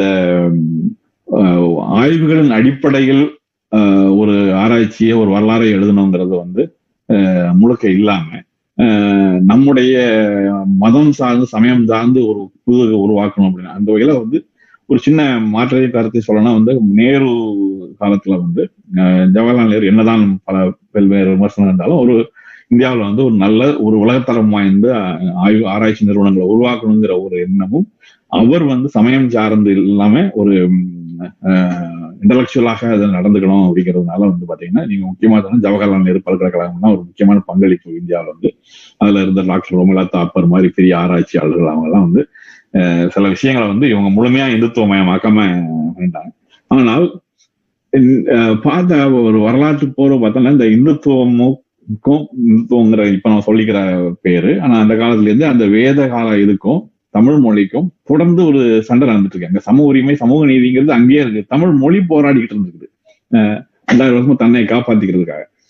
திராவிட மொழிகள் வந்து ஒண்ணுன்னா சிதையுது, ஒவ்வொரு நாள் ஒரு புது புதுசா வருது. ஒரு சமஸ்கிருதத்தினுடைய இதுல வந்து கலப்புலாம வந்து வேற இப்ப இன்னைக்கு வந்து ஒரு சின்ன தென்கோடியில ஒரு சின்ன பகுதியில வந்து நாம வந்து கொண்டு வரப்பட்டு விட்டோம் நம்முடைய மொழி. ஆனாலும் கூட தன்னை தக்க வச்சிட்டு இருக்கு தன்னுடைய தூய்மையை. இவங்க எவ்வளவு மொழி கலப்பு இருந்தா கூட அப்போதான் நம்ம பேராசிரியர் கால்டுவெல்லுடைய பங்களிப்பு ஒப்பிலக்கண நூல் இதெல்லாம் பார்க்கும்போது தமிழ் வந்து அவரும் வந்து திராவிடம்னு ஏன் சொல்றாருன்னா திராவிட மொழி குடும்பம் அது வந்து வட அந்த இந்திய ஆரிய மொழிகள் என்று சொல்லி கொள்ளாத பிற மொழி தென்மாநில மொழிகள் தென் மொழிகளை வந்து குறிப்பிடறதுக்காக ஒரு வடம் அந்த திராவிடம் என்று சொல்ல எடுக்கிறார். அதை பிடிச்சுக்கிட்டு இப்ப வீணாக வந்து இப்ப வீணாக சர்ச்சைகள் எல்லாம் பண்ணிட்டு இருக்காங்க. திராவிடம் இது எதிரானது தமிழுக்கு அப்படிலாம் இல்லவே இல்லை. அதாவது வந்து ஒரு வடமொழி ஆதிக்கத்துக்கும் எதுக்கும் எதிரான சமூக நீதி அடிப்படையில் வந்ததுன்னு சொல்லலாம். சமத்துவ உரிமையை கோரிய ஒரு போராட்டம் தான் சமஸ்கிருதத்துக்கும் தமிழுக்கும் வந்த போராட்டத்துல இது வந்து திராவிடம்ங்கிற திராவிட மொழி குடும்பம், திராவிடத்தின் மொழியில தமிழ் மொழி இதுதான் அப்படிதான் வந்து. ஸோ அதனால இன்னும் சொல்லப்போனா நீங்க வந்து பெரியார் இயக்கமோ அல்லது சமூக நீதி இயக்கமும் கூட ஆஹ் இந்த இடத்துல நம்ம சொல்லிடுவோம் இரண்ட காலம் தொய்வுன்றதுன்னு சொல்லிட்டு அதை பார்த்துட்டு அதை வந்து மீட்கிறதுக்காக தான். அது கூட இன்னும் சொல்லப்போனா பெரியார் வந்து ஆரம்ப காலத்துல வந்து ஒரு தமிழ்நாட்டுடைய தொன்மையான ஆராய்ச்சியோ கல்வெட்டு ஆராய்ச்சியோ அல்லது வந்து அப்பெல்லாம் வந்து ஜெனட்டிக்கல் இதெல்லாம் கிடையவே கிடையாது, அல்லது மொழியியல் ஆராய்ச்சி அதெல்லாம் பண்ணதெல்லாம் கிடையாது. அவரை பொறுத்தவரை நேர்மையா பாக்குறாரு, ஒரு மனிதர்கள் வந்து சமமா எல்லாம் நடத்தணுமா நடத்தணும், இதுக்கு வேற அதுக்கு ஒரு பெரிய அறிவெல்லாம் வேண்டியதில்லை. இப்ப நீங்களும் நானும் சமம்னா பிசிக்கல் புறவயப்பட்டமான சில இதுல வந்து நம்ம வேறுபாடு இருக்கலாம். இப்ப நீங்க ஒரு நிறுவனத்தையே இருந்தா கூட எனக்குன்னு ஒரு பங்கு இருக்கும், உங்களுக்குன்னு ஒரு பதவி இருக்கும், அது வேற விஷயம். ஆனால் ஒரு நீங்க வெளியே வந்தீங்கன்னா உங்களுக்கு சமூகத்தில் இருக்கிற மதிப்பு தான் எனக்கு கொடுக்கப்பட வேண்டும். அந்த ஒரு இழிநிலையை அவர் குடிக்கப்படாத எந்த மனிதன மனித தாழ்ச்சி அதை எதிர்த்து அவர் கேள்வி கேட்கிறாரு. அப்போ எல்லாரும் சமமாட்டும் திராவிடம்ங்கிற அந்த அரசியலும் கூட வந்து சமூக நீதிங்கிறதும் வந்து அந்த சம உரிமைக்கான அரசியல் அவ்வளவுதான். அதுல வந்து நீங்க இன்னொன்னு சொல்லலாம், வந்து வெளி மேற்கத்திய உலகத்துல வந்து பொருளாதார ரீதியாக இடதுசாரி அமைப்புகளோ அல்லது மார்க்சிஸ்ட் அமைப்புகளோ இதுல வந்து பொருளாதார சுரண்டலை எதிர்த்து போராடி சோசியலிசம் அல்லது பொது உடைமை கருத்துக்கள் உருவாகுன்னா அதுவும் கூட ஒரு சம சம நீதி சம உரிமை தான் போராட்டம் தான் அது. அது அது வந்து ஒரு வடிவம் பொருளாதார சுரண்டலை மட்டும் அது வந்து கொடுக்கிறது. இந்தியாவை பொறுத்தவரையில வந்து பல்வேறு விதமான சுரண்டலும் பாகுபாடும் பிரிவினைகளையும் இது பண்றதுக்காக வேற பெண்ணியன்னு சொல்லுவோம், பெண்ணிய கருத்து, பெண்களுக்கு எதிரான கொடுமைகளுக்கு எதிராக போராடுறது. அது மாதிரி தலித்து மக்கள் வந்து இத்தனை நூற்றாண்டுகளாக சம உரிமையெல்லாம் வரும்போதும் கூட எப்படி அவர்களை ஒடுக்கப்படுறாங்கிறத வந்து அதற்கான போராட்டம் அதற்கான எழுச்சி வந்து தலித்திய அரசியல். இந்த மாதிரி ஒவ்வொரு அரசியலுமே வந்து சமூக நீதியினுடைய உட்பட்ட அரசியல். அதனாலதான் நான் வந்து திராவிட அரசியல்களோ அல்லது சமூக நீதி அரசியல்ன்றது வந்து எல்லாத்துக்கும் ஒரு சூப்பர் செட் மாதிரி கீழே தான் வந்து பொது உடைமையோ அல்லது தலித்தியமோ பெண்ணியமோ தமிழ் தேசியமோ எல்லாமே அது அது கீழே வர்ற மாதிரி ஒரு சின்ன சின்ன தனித்தனியான ஒரு பிரச்சனையை எடுத்துக்கொண்டு அதுக்கு அடிப்படையில் நீதியை கோருவது. அதனால சமூக நீதிங்கிறது எல்லாத்துக்கும் மொத்தமான சமூக நீதி சாதாரண எல்லாம் நீனான ஒண்ணு, எதுக்கு வேறுபடுத்திய பாரு, நீ மொழியால வேறுபடுத்த வேண்டாம், நீ வந்து பாலினத்தால நீங்க நீ இது பண்ண வேண்டாம், அது சாதியால ஒடுக்க வேண்டாம், அது பொருளாதாரத்தால ஒடுக்க வேண்டாம், எல்லா விதமான ஒடுக்குமுறைகளுக்கும் எதிராக இருக்கிறது அது. அதுல தமிழ் மொழியும் சமஸ்கிருதத்துக்கு எதிராக ரெண்டாயிரம் வருஷம் போராடிக்கிட்டு இருக்குதுதான் உண்மையான சமூக நீதி அரசியல் கூட. நிச்சயமா இப்ப நீங்க திராவிட திராவிட திராவிடம்ங்கிற சொல்ல வந்து நம்ம நம்ம பாவிச்சுட்டு இருக்கிறோம். அது நீங்க சொன்ன மாதிரி அது வந்து அந்த திராவிடம்ங்கிறது நம்ம அந்த ஒரு அந்த இனம் வேறுபாடு அதை குறிக்குது. ஆஹ் அது ஆனா திராவிடம்ங்கிற ஒரு அந்த சொல்லே வந்து வட வடமொழி சொல்லை திராவிடம், அந்த பஞ்ச திராவிடம் அப்படிங்கிற அந்த வடமொழி சொல்லுன்னா திராவிடம் உருவானதுன்னு சொல்றாங்க. சில பேர் வந்து தமிழ் தான் அது வந்து திராவிடமா உருவானது, அதுக்கு பின்னால் இருக்கிறது தமிழ் தான், தமிழம் திராமிழம்னா திராவிடமா மாறுச்சுன்னு சில அறிஞர்கள் சொல்றாங்க. ஆஹ் இப்போ அந்த இப்போ வந்து திரா நீங்க ஏற்கனவே குறிப்பிட்ட மாதிரி தேவையில்லாத ஒரு சில சர்ச்சைகள் நடந்துகிட்டு இருக்குது, திராவிடரா திராவிடமா தமிழரா அப்படிங்கிற ஒரு ஒரு போக்கு போயிட்டு இருக்குது. இப்ப அந்த ஒரு சொல் ஏன் நம்ம வந்து ஏன் திராவிடர்னு சொல்லிக்கணும், ஏன் தமிழர்னு சொல்லிக்க கூடாது அப்படிங்கிற ஒரு கேள்வி வருது. அது என்ன உங்க கருத்து? அது என்ன கேட்டா ஒரு ஒண்ணு வந்து ஏற்கனவே சொன்ன மாதிரி அந்த ஆராய்ச்சியாளர்கள் வச்ச இது இன ரீதியா திராவிடம் ஆரியர் அப்படின்னு சொல்றது அந்த இதில் இருக்குது. அதற்கு கீழ் திராவிடங்கும் போது அதுல திராவிட மொழி குடும்பத்தின் கீழ் உள்ள அத்தனை இனக்குழுக்களும் அதுல வர்ற மாதிரி சொல்லலாங்கிறக்கா அதை கையாண்டிருக்காங்க அவங்க. அது வந்து தெலுங்கர்களாகவும் அது கன்னடர்களாகவோ மலையாளிகளாகவோ அல்லது தமிழர்களாகவோ. அதனால திராவிட இயக்க அரசியல் வந்து அதை எடுத்துக்கிட்டது கிட்டத்தட்ட அதே கோட்பாடுகள் தான் அவங்க எடுத்துக்கிறாங்க. அந்த மாதிரி வந்து வடவர் ஆதிக்கத்துக்கு எதிரான தென்னவர்களின் இன்னும் அரசியல் அந்த மாதிரிதான் தென்னவர்களின் சம உரிமையை கோரும் அரசியல் அவ்வளவுதான், வேற ஒண்ணும் கிடையாது அவங்க அதெல்லாம் எடுத்துக்காங்க. ஆனால் என்னன்னா தமிழ்நாட்டுல இருந்த ஒரு வீழ்ச்சி வந்து மற்ற மாநிலங்கள்ல இல்லை. அவங்க காரணம் வந்து மொழியும் ஒரு தடை தான் வந்து. இப்போ பெரியாரே அவருக்கு அவரே சொல்றாரு எனக்கு தமிழை தவிர எந்த மொழியும் தெரியாது, நான் எங்க போய் அவரு அவருக்கு ஆங்கிலமும் பேச தெரியாது. அப்படி இருக்கும்போது அஹ் அவரு வந்து அவரை எடுத்து கொண்டு போயிருக்கூடாது. ஆனால் அவருடைய வழித்தோன்றல்கள் அதை செய்திருக்கலாம். இப்போ அடிக்கடி பேசுவோம் ஆடி செந்தில் அந்த மாதிரி ஆளுநர் வந்து எப்படி இதை மற்ற மாநிலத்து மொழிகளுடைய அந்த உரிமைகளை இதையெல்லாம் கொண்டு போறதுங்கிறது அதை நம்ம பின்னால செய்யறோம். இப்போ முன்னாடி செஞ்சிருந்தா அது வந்து திராவிடம்ங்கிற ஒரு குடைக்கிலேயே கூட இருந்திருக்கலாம். ஆனால் இப்போ சரி இப்போ உள்ள சூழ்நிலை நம்ம நம்ம அந்த சொல்ல வந்து கட்டி கொண்டு அழகுமா வேண்டியது இல்லை. திராவிடர்கள் பண்ணலாம், தமிழர்கள்னா அதற்காக வந்து அதை ஒரு பெரிய தீண்டாத சொல்லாகவோ அது வந்து இது தமிழ் வந்து தமிழ் சொல்லே இல்லை அப்படிங்கிறது சண்டை போடுறது இதெல்லாம் வந்து நம்ம திசை திருப்புறது. நம்ம நம்முடைய போராட்டம் முடியல, நம்ம யாரை எதிர்த்து போராடுறோமோ எந்த ஆதிக்கத்தை எதிர்த்து போராடுறோமோ அந்த போராட்டம் முடியல. ஈழத்தில் இனப்படுகொலைக்கு வேற எந்த காரணம் கிடையாது. ஓ விஜயன் ஒரு மலையாள கார்ட்டூனிஸ்ட் இன்டலெக்சுவல் வந்து ஆயிரத்தி தொள்ளாயிரத்தி எண்பத்தி ஏழுல வந்து எண்பத்தி அஞ்சுல வந்து எழுதுறாரு இல்லஸ்ட்ரேட்டட் வீக்லியில வந்து. அப்போ வந்து எண்பத்தி ஏழு ஐபிகே பிரச்சனை எல்லாம் கூட வரல.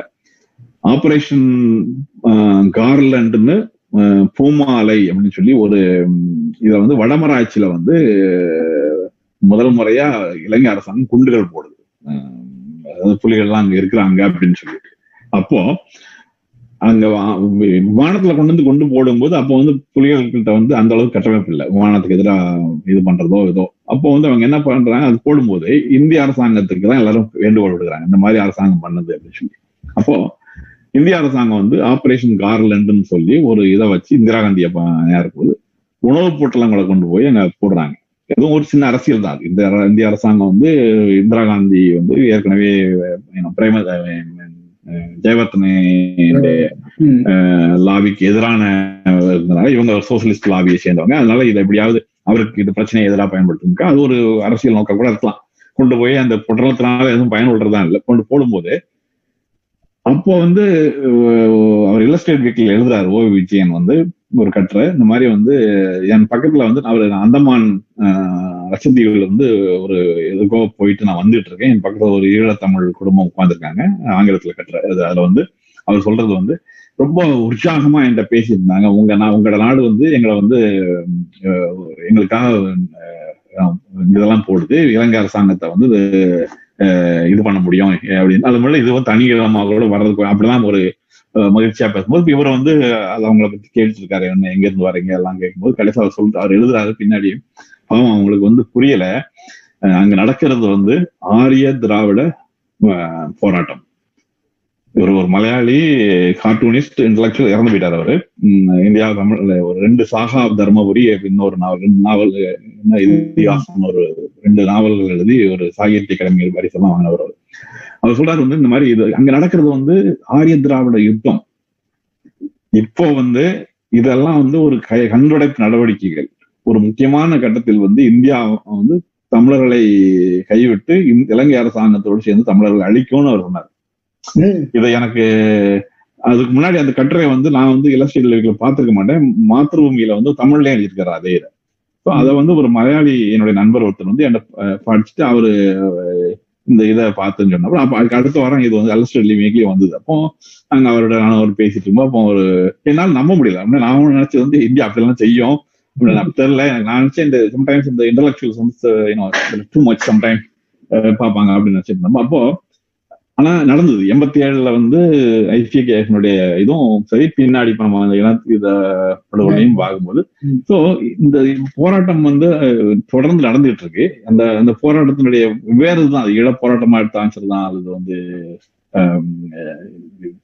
சமூக நீதி போராட்டமாக தான். அது இப்ப நம்ம பேசிட்டு இருக்க நீட் பிரச்சனை தமிழ்நாட்டை எப்படி வந்து சுரண்டி இது பண்ணணுங்கிற பொருளாதார ரீதியாகவும் சூழலியல் சார்பாகவும் இது பண்ணிக்கிறது எல்லாமே அதனுடைய வடிவமா தான் நான் பாக்குறேன். இல்ல நிச்சயமா நீங்க சொல்றது உண்மைதான். இன்னமும் நான் பல ஈழத்தமிழர்களை சந்திக்கிறப்ப இன்னைக்கும் இவ்வளவு நடந்தும் வந்து அவங்க வந்து இந்தியா தனக்கு உதவும் அப்படிங்கிற ஒரு ஒரு மாயையில வாழ்ந்துட்டு இருக்கிறாங்க. பல முறை சொல்லுவேன் இந்தியா உங்களுக்கு உதவாது அப்படிங்கிறது நான் நேரடியாகவும் சொல்லியிருக்கிறேன், பொது மேடைகள்லையும் சொல்லியிருக்கிறேன். அவங்க மாறுகிற மாதிரி இல்லை, இன்னமும் அவங்க இந்தியாவை நம்பி இருக்கிறாங்க. ஈவன் தமிழ்நாட்டை தமிழ்நாட்டை நம்புவது பரவாயில்ல, ஆனா தமிழ்நாட்டிலிருந்து ஒரு மிகப்பெரிய மாற்றத்தை வந்து ஏற்படுது. ஆமா, இன்னொரு சிக்கல் இருக்கு. அது என்னன்னா வந்து நம்ம ஒரு பக்கம் நான் அப்படி சொன்னா கூட நான் என்ன நினைக்கிறேன்னா இந்த பிரச்சனையை வந்து நம்ம தமிழர்கள் மட்டுமே கையாண்டு இந்தியாவுக்கு எதிராகவே இந்தியாவை எதிரியாவே வைத்து கையாண்டு கூடாதுன்னு தான் நான் நினைக்கிறேன். இப்ப ரெட்ரோஸ்பெக்டிவ் நான் என்ன நினைக்கிறேன்னா உலகம் வந்து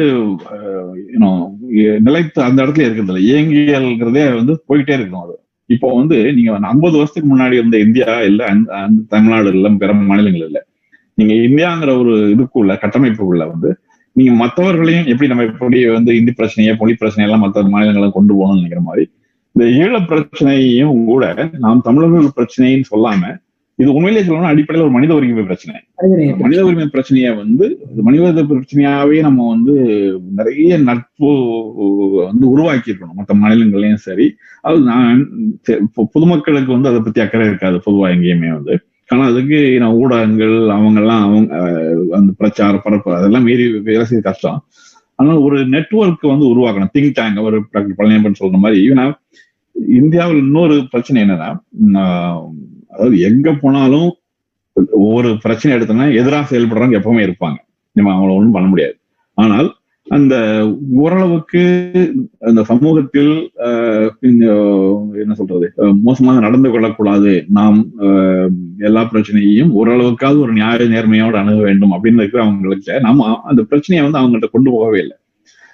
ஒரு முக்கியமான இது அதுவும் கூட டாக்டர் பழனிப்பன் பேசும்போது சொன்னேன்னா, இந்தியாவிலிருந்து தமிழ்நாடு பிரிந்து போயிடும் அந்த ஒரு பெரிய பயம் வந்து தமிழ்நாட்டில் தவிர மற்ற மாநிலங்கள் எல்லா மாநிலங்கள்கிட்டையும் ஊட்டப்பட்டிருக்கு. இது வந்து காஷ்மீர் காஷ்மீர் பிரியும் இது பிரியும் எல்லையோர மாநிலங்கள்லாம் இந்த பிரச்சனை இருக்கு. அது மட்டும் இல்லாமல் அதுக்கு ஒரு காரணம் வெளிநாட்டினுடைய இது அப்படின்லாம் ஒரு திரிக்கிறது எல்லாம் இப்போ அதைதான் பண்ணிட்டு இருக்காங்க. அப்போ நாம வந்து அந்த அந்த பரப்புரைக்கு எதிராக வந்து நம்ம செய்யவும் இல்லை. நம்ம வந்து அப்படிலாம் ஒண்ணும் இல்லை, வரலாறு தொட்டு பார்க்கும்போது இப்போ பழனிப்பன் ஒரு கட்டுரை கூட எழுதி எனக்கு அனுப்பிச்சிருந்தாரு, ரெண்டாயிரத்தி ஒன்பதுலயோ பத்துலயோ எழுதின கட்டுரையா வந்து அனுப்பியிருந்தார் தனிப்பட்ட மட்டத்தில். அதுல வந்து ஆதாரபூர்வமா சொல்றாரு, தமிழ்நாடுங்கிறது என்றைக்குமே தனி நாடாகவே இருந்ததே கிடையாது, இது எப்படி இந்தியா இருந்தது கிடையாதோ அப்படின்னு தமிழ்நாடு வந்து எல்லா அது தனினா ஒட்டுமொத்தமான ஒரே நாடாக சேர சோழ பாண்டியர்கள் இந்த மாதிரி இந்த மாதிரி இந்த மாதிரி நிறைய கிங்டம்ஸ் இருந்ததே வழிய எல்லாம் சேர்ந்து ஒரு தமிழ்நாடுங்கிறது வந்து அந்த கான்செப்ட். அப்படி இருக்கும்போது வந்து எப்படி வந்து எதுக்கு போய் எதுக்கு பயப்படுறாங்க? ஈழம் வந்து எப்படி இந்தியாவோட தமிழ்நாடுகளோட சேர்ந்துலாம் இருக்க முடியாது, ஏன்னா கல்ச்சரலி எல்லா விஷயத்துலயும் அவங்க வேறுபட்டவர். அதனால வந்து ஏன் இந்த பயம் வந்து அகண்ட தமிழ்நாடு வந்துரும்ங்கிறது இந்த பொய்யா இவங்க இது பண்றாங்க, அந்த முறியடிக்க அந்த பரப்புரையை முறியடிச்சிருக்கணும் நம்ம. ஸோ அப்புறம் மட்டும் உலக அளவுல வந்து இதை வந்து ஒரு மனித உரிமை பிரச்சனையா கொண்டு வர்றதுக்கும் படித்த தமிழர்கள் வந்து இதை செய்யாம விட்டுட்டோம். படித்த தமிழர்கள் வந்து எல்லாமே நம்ம வந்து அண்ணாவும் கலைஞரும் எல்லாம் பார்த்துப்பாங்க, எம்ஜிஆர் பார்த்துப்பாங்க, அவ்வளவுதான், நம்ம எதுவும் செய்யக்கூடாதுங்கிறதான் அந்த இதுதான் இருப்பாங்க. எத்தனையோ நாட்டுக்கு போய் இருக்கிற தமிழர்கள் எத்தனை பேர் வந்து இந்த பிரச்சனையை வந்து ஒரு வேற்று மொழிக்காரர்கிட்ட ஆஹ் சொல்லியிருக்காங்க பேசுறதுல. இப்ப நம்மள மாதிரி தொடர்ந்து செயல்படுறவங்க நம்ம செய்யறோம், அதை வந்து கொஞ்சம் பேர் செஞ்சா நடக்காது. அன்றாடம் நீங்க ஒரு வாழ்க்கையில குடும்பங்கள் எத்தனையோ அமெரிக்கர்கள் சந்திக்கிறீங்க, பேசுறீங்க, அவங்ககிட்டலாம் ஏன் எதை சொல்லலை இந்த மாதிரி மற்ற விஷயங்களை பேசும்போது. நான் வந்து தமிழர்களுக்கு எப்பவுமே ஒரு ஒரு பயம், தன்னுடைய பத்தி பேசியாச்சுன்னா அது வந்து அஹ் குறுகியதாக பார்க்கப்படும் அப்படிங்கிற மாதிரி. அங்கதான் சிக்கலை வந்து நம்ம வந்து இந்த பிரச்சனையை வந்து மற்றவர்களுக்கு கொண்டு மனித உரிமை பிரச்சனைங்கிறத வந்து கொடுத்து கொண்டு செல்லல. இப்போ ரெண்டாயிரத்தி ஒன்பதுக்கு அப்புறம் சில சில நட நகர்வுகள் நடந்திருக்கு, வெளிநாடுகள்ல இருக்கிற ஈழத்தமிழர்கள் எல்லாம் அமைப்புகள் எல்லாம் சேர்ந்து இதை வந்து ஐநா சபை வரைக்கும் கொண்டு போயிருக்காங்க நினைக்கிறேன். சோ ஆஹ் நல்லது. ஆமா, நீங்க சொல்றது முற்றிலும் உண்மை. அது வந்து ஒரு காரணம் அரசியலும் ஒரு காரணம். அதுக்குள்ள போனோம்னா நம்ம பேச வேண்டியிருக்கும். அரசியல்வாதிகளும் வந்து அந்த தமிழ் ஈழ பிரச்சனையை வந்து தமிழ்நாட்டை விட்டு வெளியில போகாம வச்சுக்கிட்டாங்க அப்படிங்கிறது ஒரு இது.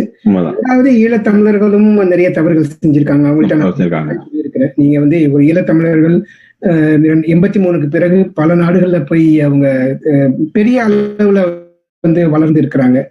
ஆனா அவங்க வந்து அந்த அந்த ஸ்ட்ராட்டஜிக்கா அவங்க வந்து சிந்திச்சதாகவே எனக்கு தெரியல. எனக்கு நீங்க சொன்ன மாதிரி நாம எப்படி எல்லாம் கலைஞர் பாத்துக்குவாரு, அண்ணா பாத்துக்குவாரு, பெரியார் பாத்துக்குவாரு, நம்ம எப்படி இருந்தோமோ அதே போல அவங்களும் வந்து ஒரு இருநூறு டாலர் அனுப்பிச்சு விட்டுட்டா ஒரு தலைவர் பாத்துக்குவாரு, பிரபாகரன் பாத்துக்குவாரு, நம்ம எதுக்கு கவலை பண்ணணும்னு அப்படின்னே இருந்துட்டாங்க. அது அது அது ஒரு சாபக்கேடுதான். ஆனா அத நிச்சயமா அதை வந்து அதை நம்ம சிந்திக்கணும் வேறு முறையில். அது அந்த அதற்கான முயற்சிகள் இப்ப நடைபெற்று வருது. நீங்க சொன்னீங்க ஆடி செந்தில்நாதனுடைய சில முயற்சிகள் வந்து அவர் மொழி உரிமை சார்பா பல மாநிலங்கள்ல போய் பேசிட்டு இருக்கிறாரு.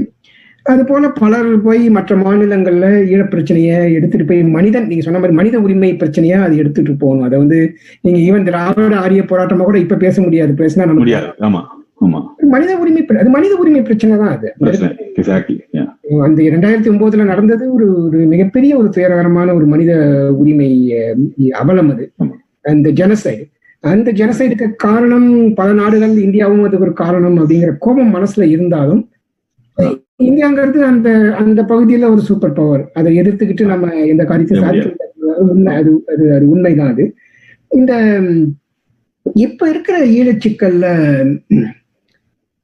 இப்ப அண்மையில தேர்தல் நடந்துச்சு ஈழத்துல, அது பாக்குறப்ப எல்லாமே தமிழர்களுக்கு ஒரு பின்னடைவாதான் வந்து அந்த அந்த தேர்தலையே பார்க்கிறாங்க. ஆனா எனக்கு என்னுடைய பார்வையை நான் சொல்றேன், அதுக்கப்புறம் உங்க பார்வையை சொல்லுங்க நீங்க. இந்த இந்த உணர்வு போராட்டம் நம்ம வந்து எப்படி ரெண்டாயிரம் ரெண்டாயிரத்தி ஐநூறு ஆண்டுகளா தமிழ் வந்து ஒரு ஒரு ஆரியத்துக்கு ஆரியத்துக்கு எதிராகவும் சமஸ்கிருதத்துக்கு எதிராகவும் நம்ம போராடிட்டு இருக்கிறோமோ, அது தொடர்ந்து அது நடைபெறும். அந்த போராட்டம் எப்படி முடியாதோ அதே போல அந்த ஈழச்சிக்கலும் வந்து அந்த சிங்கள மக்கள், சிங்கள அரசு அவங்க வந்து இதை இந்த விஷயத்தை புரிஞ்சு கொண்டு ஒரு அரவணைச்சு போகாத வரைக்கும் இந்த போராட்டம் தொடரும். வேற வேறு விதத்துல அது அது ஆயுத போராட்டமா இருக்காது, இது வந்து வேற வித ஜனநாயக போராட்டமா அது தொடர்ந்து கொண்டுதான் இருக்கும்.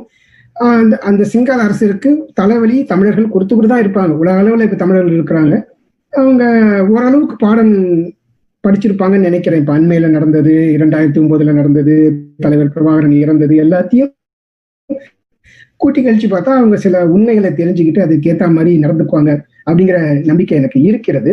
இந்த தேர்தலில் கூட பார்த்தீங்கன்னா பலதரப்பட்ட தமிழ் அமைப்புகள் அதுல வந்து வெற்றி கண்டிருக்கிறாங்க. முதல்ல இவங்க எல்லாம் வெற்றி பெற மாட்டார்கள் அப்படின்னு நினைச்சு வெற்றி கண்டிருக்கிறாங்க. எஸ், தமிழ் தமிழர்களுடைய அந்த எண்ணிக்கை வந்து குறைஞ்சிருக்குது பாராளுமன்றத்துல. ஆனா நான் வந்து ஒரு பாசிட்டிவா தான் பாக்குறேன். இந்த இந்த விஷயத்துல வந்து இப்ப ஈழ அமைப்புகள் நிறைய இருக்கிறது. நம்ம யுஎஸ் டிபேக் இப்போ வந்து அது யுஎஸ் டேக், உலக அளவில் பிரிட்டிஷ் தமிழ் ஃபோரம், ஜிடிஎஃப், அங்கங்க எல்லா இடத்துலயும் இருக்கிறாங்க. அவங்க வந்து அவங்களுடைய பார்வை வந்து எப்படி இருக்குது இதுல வந்து, அது இதுல நிச்சயமா மாற்றம் தேவை அப்படிங்கிறது நிறைய பேர் இப்போ உணர துவங்கி இருக்கிறாங்க. உங்களுடைய பார்வையில இந்த ஈழச்சிக்கல் அப்படின்னு நீங்க நினைக்கிறீங்க? ஓகே, ஸோ நீங்க ஏற்கனவே ஒரு கருத்து சொன்னீங்க, நீங்க மாதிரி வந்து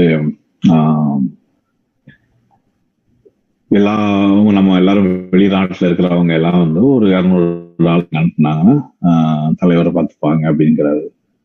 இப்போ அந்த சூழல் இல்லை ஈழத்தை பொறுத்தவரையில. ஸோ அது ஒரு வகைக்கு வந்து உலகத்துல இதுல புலம்பெயர்ந்த தமிழர்கள் வந்து தங்களுடைய பார்வையை மறுபரிசீலனை செய்யக்கூடிய ஒரு வாய்ப்பு இதுன்னு நினைக்கிறேன் நான். ஒண்ணு, தமிழ்நாட்டுல அப்படி இல்லை.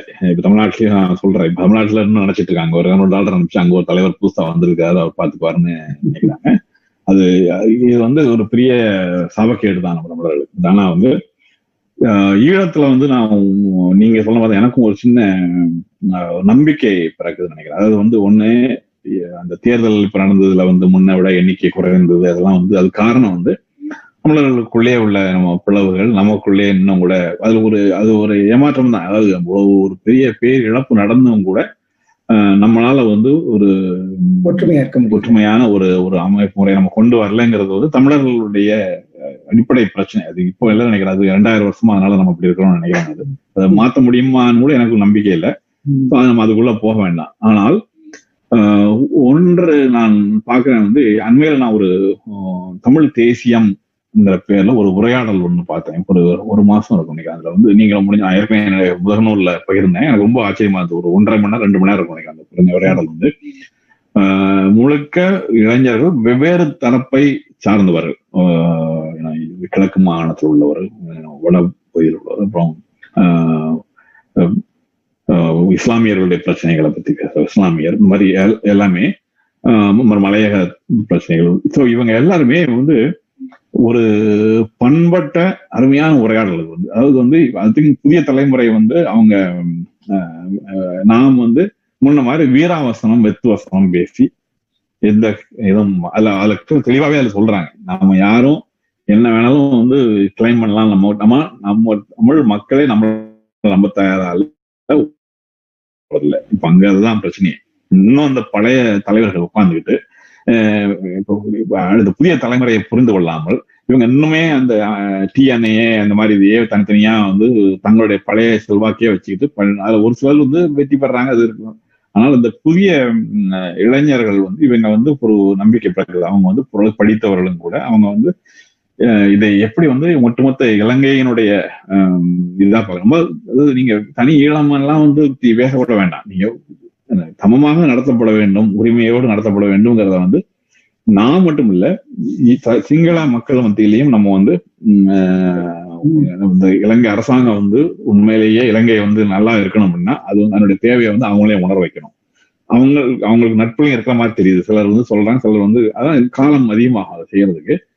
ஆஹ் அதற்கு இடையில வந்து இப்போ இலங்கை அரசாங்கம் என்ன செய்யும், புதிய ராஜபக்சே அரசு இது பிரச்சனை என்னன்னா, நீங்க எங்க மோசமாக துன்புறுத்தப்படுறீங்களோ அங்க வந்து இன்னொரு பக்கம் வந்து ஒரு வன்முறை ரீதியான இதுக்கு போகணும்னு ஒரு இது வந்துடும். தமிழ்நாட்டிலேயே பாத்தீங்கன்னா இந்த மோடி அரசு வந்து இப்படி தொடர்ந்து செய்துகிட்டு இருந்ததுன்னா தமிழ்நாட்டில் அது கடைசி வன்முறைகளை தான் போக முடியும் முடியும் ஸோ அதை வந்து அவங்க புரிஞ்சுக்கணும். எனக்கு அரசாங்கம் வந்து அரசு வன்முறையோ அரசு ஆதிக்கத்தையோ வல்லாதிக்கத்தையோ வச்சு எதையும் சாதிக்கணும்னு நினைக்கிறது வந்து அது எப்பவும் நினைக்காது. ஸோ அதனால ராஜபக்சே அரசு வந்து அதை செய்யுமா செய்ய உலகம் முழலாம் பார்த்துட்டு இருக்கனால என்ன செய்ய போறாங்க இல்லை.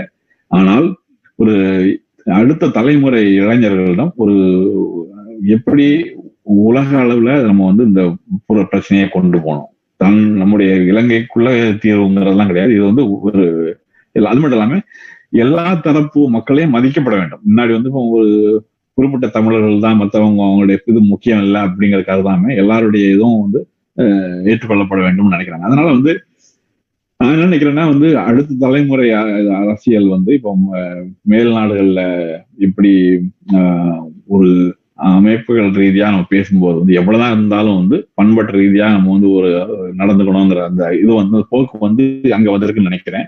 ஆனா என்னன்னா இப்ப மேலை நாடுகள்ல மோசமாயிட்டு இருக்கு, வலதுசாரி அரசியல் வந்து இங்க இருந்த இதை சேதிச்சுக்கிட்டு இருக்குது. அதனால இது வந்து இதுதான் உலகம் சக்கரம்னு நினைக்கிறேன், நம்ம எல்லாம் அனைமா அங்க போகண்டிருக்குன்னு நினைக்கிறேன் ஒரு காலத்துல. பின்னாடி மாதிரி ஒரு நம்பிக்கை நானும் வந்து பல ஈழ இளைஞர்களோட சந்திச்சு பேசுறது உண்டு, தொடர்ந்து அந்த உறவு இருந்துகிட்டு தான் இருக்குது. அவங்கள்ட்ட பேசுறப்ப புலிகள் செய்தது சில செய்த தவறுகளை வந்து விமர்சிக்கிறாங்க. இஸ்லாமியர்கள் தமிழ் பேசும் இஸ்லாமியர்கள வந்து அந்த வடமான வட வட வடக்கில் இருந்து அவங்களை விரட்டியது தவறு அப்படின்னு இப்ப அந்த புலிகள் மேல் புலிகள் மேல் புலிகள் ஆதரவாளர்களே பேச துவங்கி இருக்கிறாங்க. அது வந்து அந்த அந்த தவறு அவங்க உணர்ந்து இருக்கிறாங்க, இது நம்ம தப்பு பண்ணிட்டோம் அப்படின்னு சொல்லிட்டு. அது நீங்க சொன்ன மாதிரி அது அந்த சிங்களவர்களும் அதை உணர எப்படி நம்ம இந்தியாவில வந்து மொழி பிரச்சனையை மற்ற மாநிலங்களுக்கு கொண்டு போவது எவ்வளவு முக்கியமோ அதே போல இந்த தமிழ் சிக்கலை மனித உரிமை சிக்கலாக வந்து சிங்கள அறிவு எடுத்துட்டு போகணும். அது அது அடுத்த தலைமுறையினர் செய்வாங்க அப்படிங்கிற ஒரு நம்பிக்கையோட நம்ம இருப்போம். இப்ப நீங்க வந்து மோடி அரசாங்கத்தை பத்தி பேசுனீங்க, ஸோ அதுக்குள்ள நம்ம போறப்ப பாத்தீங்க அப்படின்னா இன்னைக்கு நம்ம நம்ம இன்னைக்கு இந்தியாவில பாத்தீங்கன்னா தமிழ்நாடு வந்து ஒரு வளர்ந்த மாநிலமா தான் இன்ன வரைக்கும் இருந்துகிட்டு இருக்குது. ஆஹ் கிட்டத்தட்ட கேரளா விட்டுட்டோம் அப்படின்னா தமிழ்நாடு வந்து முன்னிலையில இருக்குது எல்லா இடத்துலயும் முன்னிலை, கல்வி, சமூக சுகாதாரம், most urbanised state, most industrialise state. இருபத்தாறு நீட் நீட்டை பத்தி கொஞ்சம் கொஞ்ச நேரத்துல பேசுவோம் நம்ம, அது அதை பத்தி அடுத்ததா பேசுவோம்.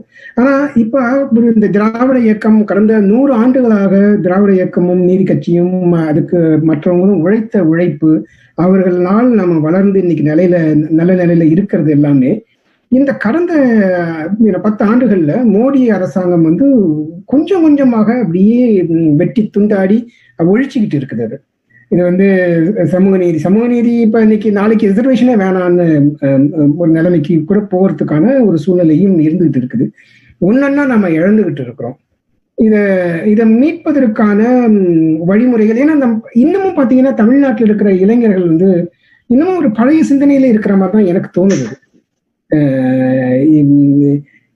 அந்த அதாவது இந்த பழைய போராட்ட முறைகள், பழைய இந்த கோபம், இதெல்லாம் இன்னமும் இருந்துட்டு இருக்குது. இத இந்த மோடி அரசாங்கத்தை இந்த இந்துத்துவத்தை இந்துத்துவாதத்தை எதிர்த்து நம்ம தமிழ்நாட்டை மீண்டும் அந்த அந்த அந்த தமிழ் பிரைட் அப்படிங்கிறது நிலைநாட்டுறது எப்படி அது இந்த இந்த காலகட்டத்துல? ஏன்னா மோடி நீங்க சொன்ன மாதிரி உலகமே வலதுசாரியா போயிட்டு இருக்குது அப்படிங்கிறப்ப பணம் வந்து ரொம்ப குவிஞ்சு கிடக்குது அவங்கள்ட்ட, மனித உரிமையை பத்தி பேசுறதே கிடையாது. இதே நமக்கு ஒரு இன்னைக்கு பிரிட்டிஷ் அரசாங்கம் நம்மளை ஆண்டுகிட்டு இருந்தா அவர்களுக்கு எதிராக நம்ம போராடினோம்னா அவர்களே வந்து நமக்கு சில நல்லதுகளை செய்யறதுக்கு முன் வருவாங்க. ஆனா இன்னைக்கு மோடி அரசாங்கம் அப்படி இல்லை, நீ என்னவதான் போராடிக்கும், நீ எவ்வளவு பேர் செத்தாலும் பரவாயில்ல நான் சேர்ந்து செய்வேன் அப்படிங்கிற ஒரு போக்குலதான் போயிட்டு இருக்குது. அது அது எதுக்கு அதுல வந்து இதுல என்னன்னா தமிழ்நாட்டுல வந்து ஒரு நல்ல வாய்ப்பு கிடைச்சுன்னு நான் நினைக்கிறேன். நான் ரெண்டாயிரத்தி ஒன்பது மொழி வாய்க்கால் அந்த அவலத்துக்கு அப்புறம் முதல்ல வந்து அதை பத்தி வெளியே தெரியவும் இல்லைன்னு நினைக்கிறேன். ஏன்னா வந்து ஒரு விரட்டடிப்பு நடந்தது, ஊடகங்கள் நம்ம எல்லாம் வந்து அமெரிக்கால தெரிஞ்ச அளவு கூட செய்திகள் வந்து பிரபல ஊடகங்கள்லாம் வந்து வரல. ரெண்டாவது வந்து இந்திய அரசாங்கம் அந்த ஊடக விரட்டடிப்பு தமிழ்நாடு அரசாங்கத்தை மிரட்டி பணிய வச்சு சில விஷயங்களையே செஞ்சுக்கிட்டு இருந்தது. அதனால வந்து மக்களுக்கு வந்து எல்லா விவரம் தெரிஞ்சது சொல்ல முடியாது. ஆனால் பின்னாடி வந்து படிப்படியாக இந்த ஐநா சபையில வந்து இதெல்லாம் கொண்டு வந்தது, தீர்மானம் கொண்டு வந்தது. ராஜபக்சே போர் குற்றவாளின்னு சொல்லி சேனல் போர் உடைய காணொலிகள் வெளியே வந்தது. இதெல்லாம் பார்க்கும்போது தமிழர் இளைஞர்கள் மத்தியிலையும் ஒரு அதி தாக்கத்தை ஏற்படுத்திக்கணும்னு நான் நினைக்கிறேன். ஏன்னா அதனாலதான் அந்த காலகட்டத்துல வந்து இளைஞர்கள்லாம் நிறைய இடத்துல வந்து மாணவர்கள் போராட்டங்கள் மாதிரி கூட வந்தது. அதாவது குறிப்பா வந்து இந்திய அரசாங்கம் வந்து இலங்கை அரசாங்கத்தை ஆதரிக்க கூடாது, மனித உரிமைன்னுட்டு அஹ் ஐநால பண்ணக்கூடாதுன்னு சொல்லி ஒரு பெரிய போராட்டம் தன்னெழுச்சியா நடத்தினாங்க. இன்னும் சொல்ல போனா அதுல வந்து எந்த அரசியல் கட்சியும் இருக்குல்ல, மாணவர்களாக கலையலா கல்லூரி அவங்க தான் ஆரம்பிச்சது. முதல்ல ஒரு ஒவ்வொரு மாணவ ஒவ்வொரு இதெல்லாம் ஆரம்பிச்சு தமிழ் ஸ்பிரிங் அப்படின்னு கூட அதை வந்து அராப் ஸ்பிரிங்குக்கு இணையாக இபிடபிள்யூல வந்து ஒரு கட்டுரையா வந்தது, நம்ம விமர்சிச்சு பண்ணி இருந்தது. அதை மற்ற நாட்டு அறிஞர்கள் கூட கோட் பண்ணாங்க. இதுல என்னன்னா அந்த அந்த எழுச்சி வரும்போதும் ஆஹ் இது ப்ராப்ளம்னா அரசு கட்டமைப்பு வந்து ஒரு மோசமான கட்டமைப்பு. இந்தியாவை மாதிரி இடத்துல வந்து அவங்க வந்து அரசை வச்சு என்ன வேணாலும் சாதிக்கலாம், தனிப்பட்ட முறையில் மிரட்டுறது, பிளவுபடுத்துறது, அப்புறம் உளவு நிறுவனமா இது பண்றது, இந்த மாதிரி இதெல்லாம் செய்வாங்க செய்ய ஆரம்பிச்சது. இந்த மாதிரி கட்டத்துலதான் ஒரு ஒரு ஒற்றுமை வரணும்னு இருக்கணும். அது வந்து ஒரு நல்ல ஒரு தலைமையும் இல்லை. காரணம் வந்து ஒண்ணு இந்த நம்ம திராவிட இயக்கத்தை பத்தி அதனுடைய கடந்த காலத்துல வந்து எவ்வளவு சாதனைகளை செய்துதான் இந்த நிலைக்கு வந்திருக்கோம். தமிழ்நாடு முற்றும் அதுல வந்து எல்லாருக்குமே பங்களிப்பு உண்டு. நம்ம வந்து ஒரு பக்கம் கடுமையாக சில விமர்சனங்களை வைத்தால் கூட ஆஹ் அது கலைஞர் கருணாநிதியோ செல்வி ஜெயலலிதாவோ அவங்களும் அந்த பங்களிக்கல, எம்ஜிஆரோ எல்லாருமே அவங்க வந்து அந்த இதுல அவங்க அறியாமலே சில சில செய்த நன்மைகளும் உண்டு, சில தெரிஞ்சு செய்த நன்மைகளும் உண்டு, இதெல்லாம் இருக்கு. ஆனாலும் கூட அந்த அரசியல் அந்த அந்த அந்த அந்த இழிவு வந்து வந்துகிட்டு இருந்தது. அது ஒரு கட்டத்துல வந்து இப்போ அந்த அந்த அமைப்புகள் வந்து எல்லா அமைப்பு இயக்கமுமே நீங்க காந்தி இயக்கம் என்னாச்சு, கம்யூனிஸ்ட் இயக்கம் என்னாச்சு, எல்லா இயக்கமும் அதற்குன்னு ஒரு ஒரு உச்சகட்ட இருக்கும். அதுக்கப்புறம் மே இதுவாக தொய்வடைஞ்சு அது வேற ஒரு திசைக்கு போகதான் செய்யுது. எல்லா உலகத்துல எந்த இது நீங்க எந்த நாட்டை எடுத்துக்கோங்க, நம்ம ராபர்ட் முகாபே சிம்பாபேல நடந்தது, கடைசியில் அவரு பெரிய கரப்ஷன் ஊழல் குற்றவாளி, அந்த நாட்டுக்கே அவர் தான் வந்து காந்தி மாதிரி இது பண்ணி கொடுத்தாரு. ஸோ அதனால இது உலகத்துல எல்லா இடத்துலையும் நடக்கிறது தான். தமிழ்நாடு ஒன்றும் விதிவிலக்கல. அது இல்லாம இவங்க வந்து ஒரு ஜனநாயக இதுல இருக்கும்போது அதை அதற்கு வந்து ஒன்று புதிய கட்சியாக வந்த கட்சி வந்து அந்த பழைய இது வந்து அவங்களுடைய நன்மைகளை அங்கீகரித்து அதற்கு மேல் கட்டி எழுப்பப்பட வேண்டும். ஒரு எந்த அமைப்போ இயக்கமோ அது வந்து சரி இவங்க இவ்வளவு தடவை பண்ணியிருக்காங்க, ஆனா இப்ப தப்பு பண்றாங்க, so we are not with them anymore. அல்லது அந்த கட்சிக்குள்ளேயே கூட எல்லா இளைஞர்களும் சேர்ந்து அந்த கட்சியை வந்து காப்பாற்றுறதுக்கு முயற்சிட்டு அதுவும் செய்யலை. அல்லது தனித்தனியாக இயங்கின எத்தனையோ அமைப்புகள், நீங்க தமிழ்நாட்டில் எத்தனையோ அமைப்புகள் போராடுறாங்க, இவங்க எல்லாம் வந்து ஒரு மினிமம் ஒரு காமன் மினிமம் ப்ரோக்ராம் மாதிரி சேர்ந்து கூட்டாக கூட செய்யுது. ஏன்னா இன்னமும் அவங்க வந்து நீங்க சொன்னதே தான், ஒரு ஒரு மறியல் நடத்துறது, ஒரு ஒரு கொடியை வைத்து ஒரு போராட்டம், இதெல்லாம் வந்து இந்த அரசாங்கம் எதையும் மதிக்காத ஒரு அரசாங்கம். நீங்க அதுகிட்ட போய் இதெல்லாம் செய்ய ஒட்டுமொத்தமா நீங்க எல்லாரும் சேர்ந்து ஒரே நாள்ல எல்லாம் சேர்ந்து ஒரு கொந்தளிப்பை ஏற்படுத்தி மக்கள் எல்லாம் வந்து ஒரு விழிப்புணர்வு ஏற்பட்டு அந்த செய்யாத வரைக்கும் ஒரு பெரிய தாக்கம் அதுல ஏற்படும் தெரியாது. அது மட்டும் இல்லாம மற்ற மாநிலங்கள் எல்லாம் இன்னும் வந்து ஒரு விழிப்புணர்வு பெறாத நிலையில இருக்காங்க. அப்படி இருக்கும்போது நீங்க வந்து இத இந்தியா முழுவதும் தீர்ப்பு கிடைக்கும், நல்ல இது கிடைக்கும் அல்லது ஒரு நியாயம் கிடைக்கும்ங்கிறது வந்து எதிர்பார்க்க முடியாது. இது மோசமான காலகட்டம் தான். ஆனா சில நேரங்கள்ல வந்து அந்த மோசமான கட்டம் வந்து ஒற்றுமையை ஏற்படுத்தும். அதனால எனக்கு ஒரு நம்பிக்கை வந்து மோடி அனைத்து தமிழர்களையும் ஒருங்கிணைக்கிறார் அப்படின்னு நினைக்கிறேன். நான் வந்து அதை நாம செய்யறோமோ இல்லையோ அது அவர் செய்யறாருன்னு நினைக்கிறேன். ஆனா நம்ம வந்து தொடர்ந்து எழுந்து கொண்டு இருக்கிறோம். நீட் ஒரு ஒரு முக்கியமான தலைப்பு, அது பேசாம நம்ம இருக்க முடியாது. இன்னைக்கு இந்தியாவிலேயே பார்த்தீங்கன்னா தமிழ்நாடு தான் வந்து அதிகமான அரசு மருத்துவக் கல்லூரிகள் நம் தமிழர்களுடைய வரி பணத்தினால, தமிழர்களுடைய உழைப்பினால, தமிழர்களுடைய அறிவினால வந்து இருபத்தாறு மருத்துவக் கல்லூரிகள் தமிழக அரசு கட்டியிருக்குது. இது வந்து அரசு பல் தனியார் சொல்லலை, வேற எந்த மாநிலத்தையும் கிடையாது. மகாராஷ்டிரம் கொஞ்சம் குறைவு, அப்புறம் வந்து கர்நாடகம் எல்லாமே இருபதுக்கு குறைவாக தான் இருக்குதுன்னு கரெக்ட் சரியான எண்ணிக்கை தெரியுது எனக்கு. ஆனா இன்னைக்கு அந்த நீட் அப்படிங்கிற ஒரு தே வந்ததுல, அதுக்கு முன்னால அந்த நீட் வருவதற்கு முன்னால பல அரசு மாணவர்கள், கிராமப்புறத்திலிருந்து ஏழை மாணவர்கள்லாம் அரசு மருத்துவர்களாகி இன்னைக்கு நல்ல மருத்துவர்களாக அப்போலா போன்ற மருத்துவமனையில இன்னைக்கு பணி புரிஞ்சுட்டு தான் இருக்காங்க. ஏன்னா அவங்க ஊசி போட்டா செத்து போடுவாங்களா என்ன? ஆனா இன்னைக்கு வந்து அந்த நீட் வந்ததுல இருந்து பார்த்தோம், பதிமூணு கடந்த இரண்டு மூன்று ஆண்டுகள்ல பதிமூணு மாணவர்கள் தான் வந்து பதிமூணு பதினைந்து அந்த அந்த எண்ணிக்கையில தான் வந்து நீட்ல வெற்றி பெற்று அவங்க மருத்துவர்களாக இருக்காங்க. இந்த நிலை இப்படியே போச்சு அப்படின்னா அரசு பள்ளிகளில் இருந்தும் கிராமப்புறத்திலிருந்தும் ஒரு ஏழை மாணவர் மருத்துவர் ஆக முடியாத ஒரு சூழ்நிலை நிச்சயமா ஏற்படுத்தும். என்னுடைய கருத்து என்னன்னா, இன்னைக்கு வந்து நீட்டு நீட்டு வந்து மெரிட்டு மெரிட்டு தான் நமக்கு முக்கியம். என்னென்ன இடஒதுக்கீடே வேணாம் அப்படின்னு சில கும்பல், நம்ம இடஒதுக்கீடால் வளர்ந்து அதனால பயனடைந்து பெரிய பெரிய அளவில் ஆன நம்மளை சுத்தி இருக்கிற நண்பர்களே வந்து இடஒதுக்கீடு இனிமே எதுக்குன்னு, ஏன்னா அவங்க இடஒதுக்கீடுனால பயனடைஞ்சிட்டாங்க. எனக்கு இடஒதுக்கீடு வேணாம்னு சொல்லலாம், எனக்கு தேவையில்லை, உங்களுக்கு தேவையில்லை, நம்ம தான் வளர்ந்துட்டோம். ஆனா மொத்தமா இது ஒதுக்கீடே வேணாம்னு சொல்றது வந்து என்னை பொறுத்த வரைக்கும் ஒரு அயோக்கியத்தனம் அல்லது சுய சுயநலத்த சுயநலவா சுயநலவாதம் எப்படி வேணா சொல்லலாம். அது அதுக்கு வார்த்தைகளே இல்லை. இந்த நீட் அப்படிங்கிறது இப்ப ரெண்டு ரெண்டு விதமான வாதம் போயிட்டு இருக்குது. ஒண்ணு வந்து நீட்டை உங்களால ஒழிக்க முடியாது, அது இந்திய அரசாங்கத்தை வந்து அது ஏன்னா அது உச்ச நீதிமன்றமே அதுக்கு தீர்ப்பு கொடுத்துருச்சு. இந்த குழந்தைகளை வந்து நீட்டில படிக்க வச்சு அதற்கான ப்ரிப்பரேஷனாவது பண்ணுங்க, அப்போ மருத்துவர்களாவது உருவாக்க முயற்சி பண்ணுங்க அப்படின்னு சொல்றாங்க. ஆனா நீட்டை ஒழிப்பதுதான் இதோடைய நிரந்தர தீர்வுங்கிறது மாற்று கருத்து இல்லை. ஆனா இப்ப இந்த நீட்டை ஒழிக்கும் வரை நாம் மருத்துவர்களை இழந்து கொண்டு வருகிறோம். நம்மளுடைய இருபத்தாறு கல்லூரிகளிலேயும் போய் வடநாட்டுக்காரனும் இல்லை மற்ற மேல்சாதிகாரர்கள் தான் இப்போ ஒரு காலத்துல வந்து சமஸ்கிருதம் படிச்சாதான் மருத்துவராக முடியும் அப்படிங்கிறதுலாம் இருந்துச்சு நூறு வருஷத்துக்கு முன்னால. அதெல்லாம் நீதி கட்சியும் திராவிட இயக்கமும் ஒழிச்சு கட்டுச்சு. இன்னைக்கு திரும்பியும் அந்த மாதிரி ஒரு சர்க்கிளுக்குள்ள போறோமோ அப்படிங்கிற ஒரு பயம் இருக்கு. இதை வந்து உடனடியா சொல்ல வேண்டியதோ நாம என்னோட கருத்து அதே தான். நானும் என்னுடைய இன்னொரு ஒரு மன்னிக்கணும் இன்னொரு கேள்வி. நான் இப்போ வந்து இப்போ இந்த நீட்டின நீட்டுங்கிறது ஏன் அவங்க வந்து ஒரு ஒரு என்ட்ரன்ஸ் எக்ஸாம் மாதிரி பார்க்க கூடாது அப்படின்னு சொல்றாங்க. மேலை நாடுகள்லாம் இதை தான் பயன்படுத்துறாங்க அப்படின்னு ஒரு இது இருக்குது. இப்போ இங்க வந்து எஸ்ஏடி, எம்கேட் இந்த மாதிரி இந்த மாதிரிலாம் அவங்க வச்சுதான் செய்யறாங்க அப்படிங்கிற ஒரு கேள்வி இருக்குது. அது ஆனா இங்க மேலை நாடுகள்ல ஒரு ஒரு கல்லூரியில சேர்றதுக்கு இப்ப உங்க பெண் மாதவி வந்து மருத்துவரா வாஷிங் ஜார்ஜ் வாஷிங்டன்ல இருக்கிறாங்க. சோ உங்களுக்கு அதுல நிறைய அனுபவம் உண்டு. அதை அதை அதை பகிர்ந்து காரணம் அல்ல அப்படிங்கிறது. அதாவது அது காரணம் வந்து எல்லாருமே வந்து ஒரு ஒரு மாயை வந்து ஒரு சிலர் வந்து அந்த மாயை உருவாக்குவாங்க, மற்றவங்க அதை வந்து அதை உங்களுடைய ஒரு அலசி ஆராயாமலே இப்ப நம்மவர்களே இப்ப இங்க இருக்கவங்களே எத்தனை பேர் சொல்றது வந்து ஒண்ணு பார்க்க மாட்டேங்கிறாங்க. அதாவது இது நீட் மட்டும் இல்ல, இது ஒண்ணும் சொல்ல போனா வந்து இங்க பிரச்சனை வந்து ஜேஇஇ அதுலயே ஆரம்பிச்சது, ஐஎம் என்ட்ரன்ஸ் எக்ஸாம்லயே ஆரம்பிச்சது. ஏன்னா ஒரு சின்ன ஒரு ஒரு தேர்வு ஒரு வடிகட்டி மட்டுமே பயன்படுத்தப்பட்டு எல்லாரையும் வடிகட்டுறது. அது வந்து ஒரு பண் பல்லுயிர் அதாவது ஒரு பன்மைத்தன்மை உள்ள வாய்ந்த நாட்டுல வந்து முதல்ல அது சரியே கிடையாது. அதை வந்து அந்த காலத்திலேயே எதிர்த்துருக்கணும் ஒண்ணு. இப்போ இங்க வந்து ஒரு சுருக்கமா சொல்ல போனா இங்க எம்கேட், ஜே எஸ்ஏடி எல்லாம் எடுத்தா கூட அஹ் அதன் அடிப்படையிலே மட்டுமே இவங்களை வந்து கல்லூரியில அனுமதிக்கிறதோ அது மருத்துவக் கல்லூரியில இது பண்றதோ கிடையாது.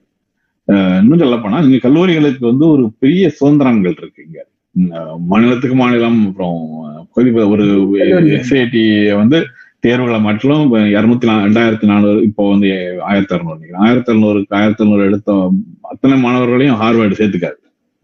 அவர்கள் ஒரு இது வச்சிருக்காங்க விதிமுறைகள். எஸ்ஐடிங்கிறது ஒரு இதுதான் கணிக்கக்கூடிய ஒரு குறியீடு மட்டும்தான்.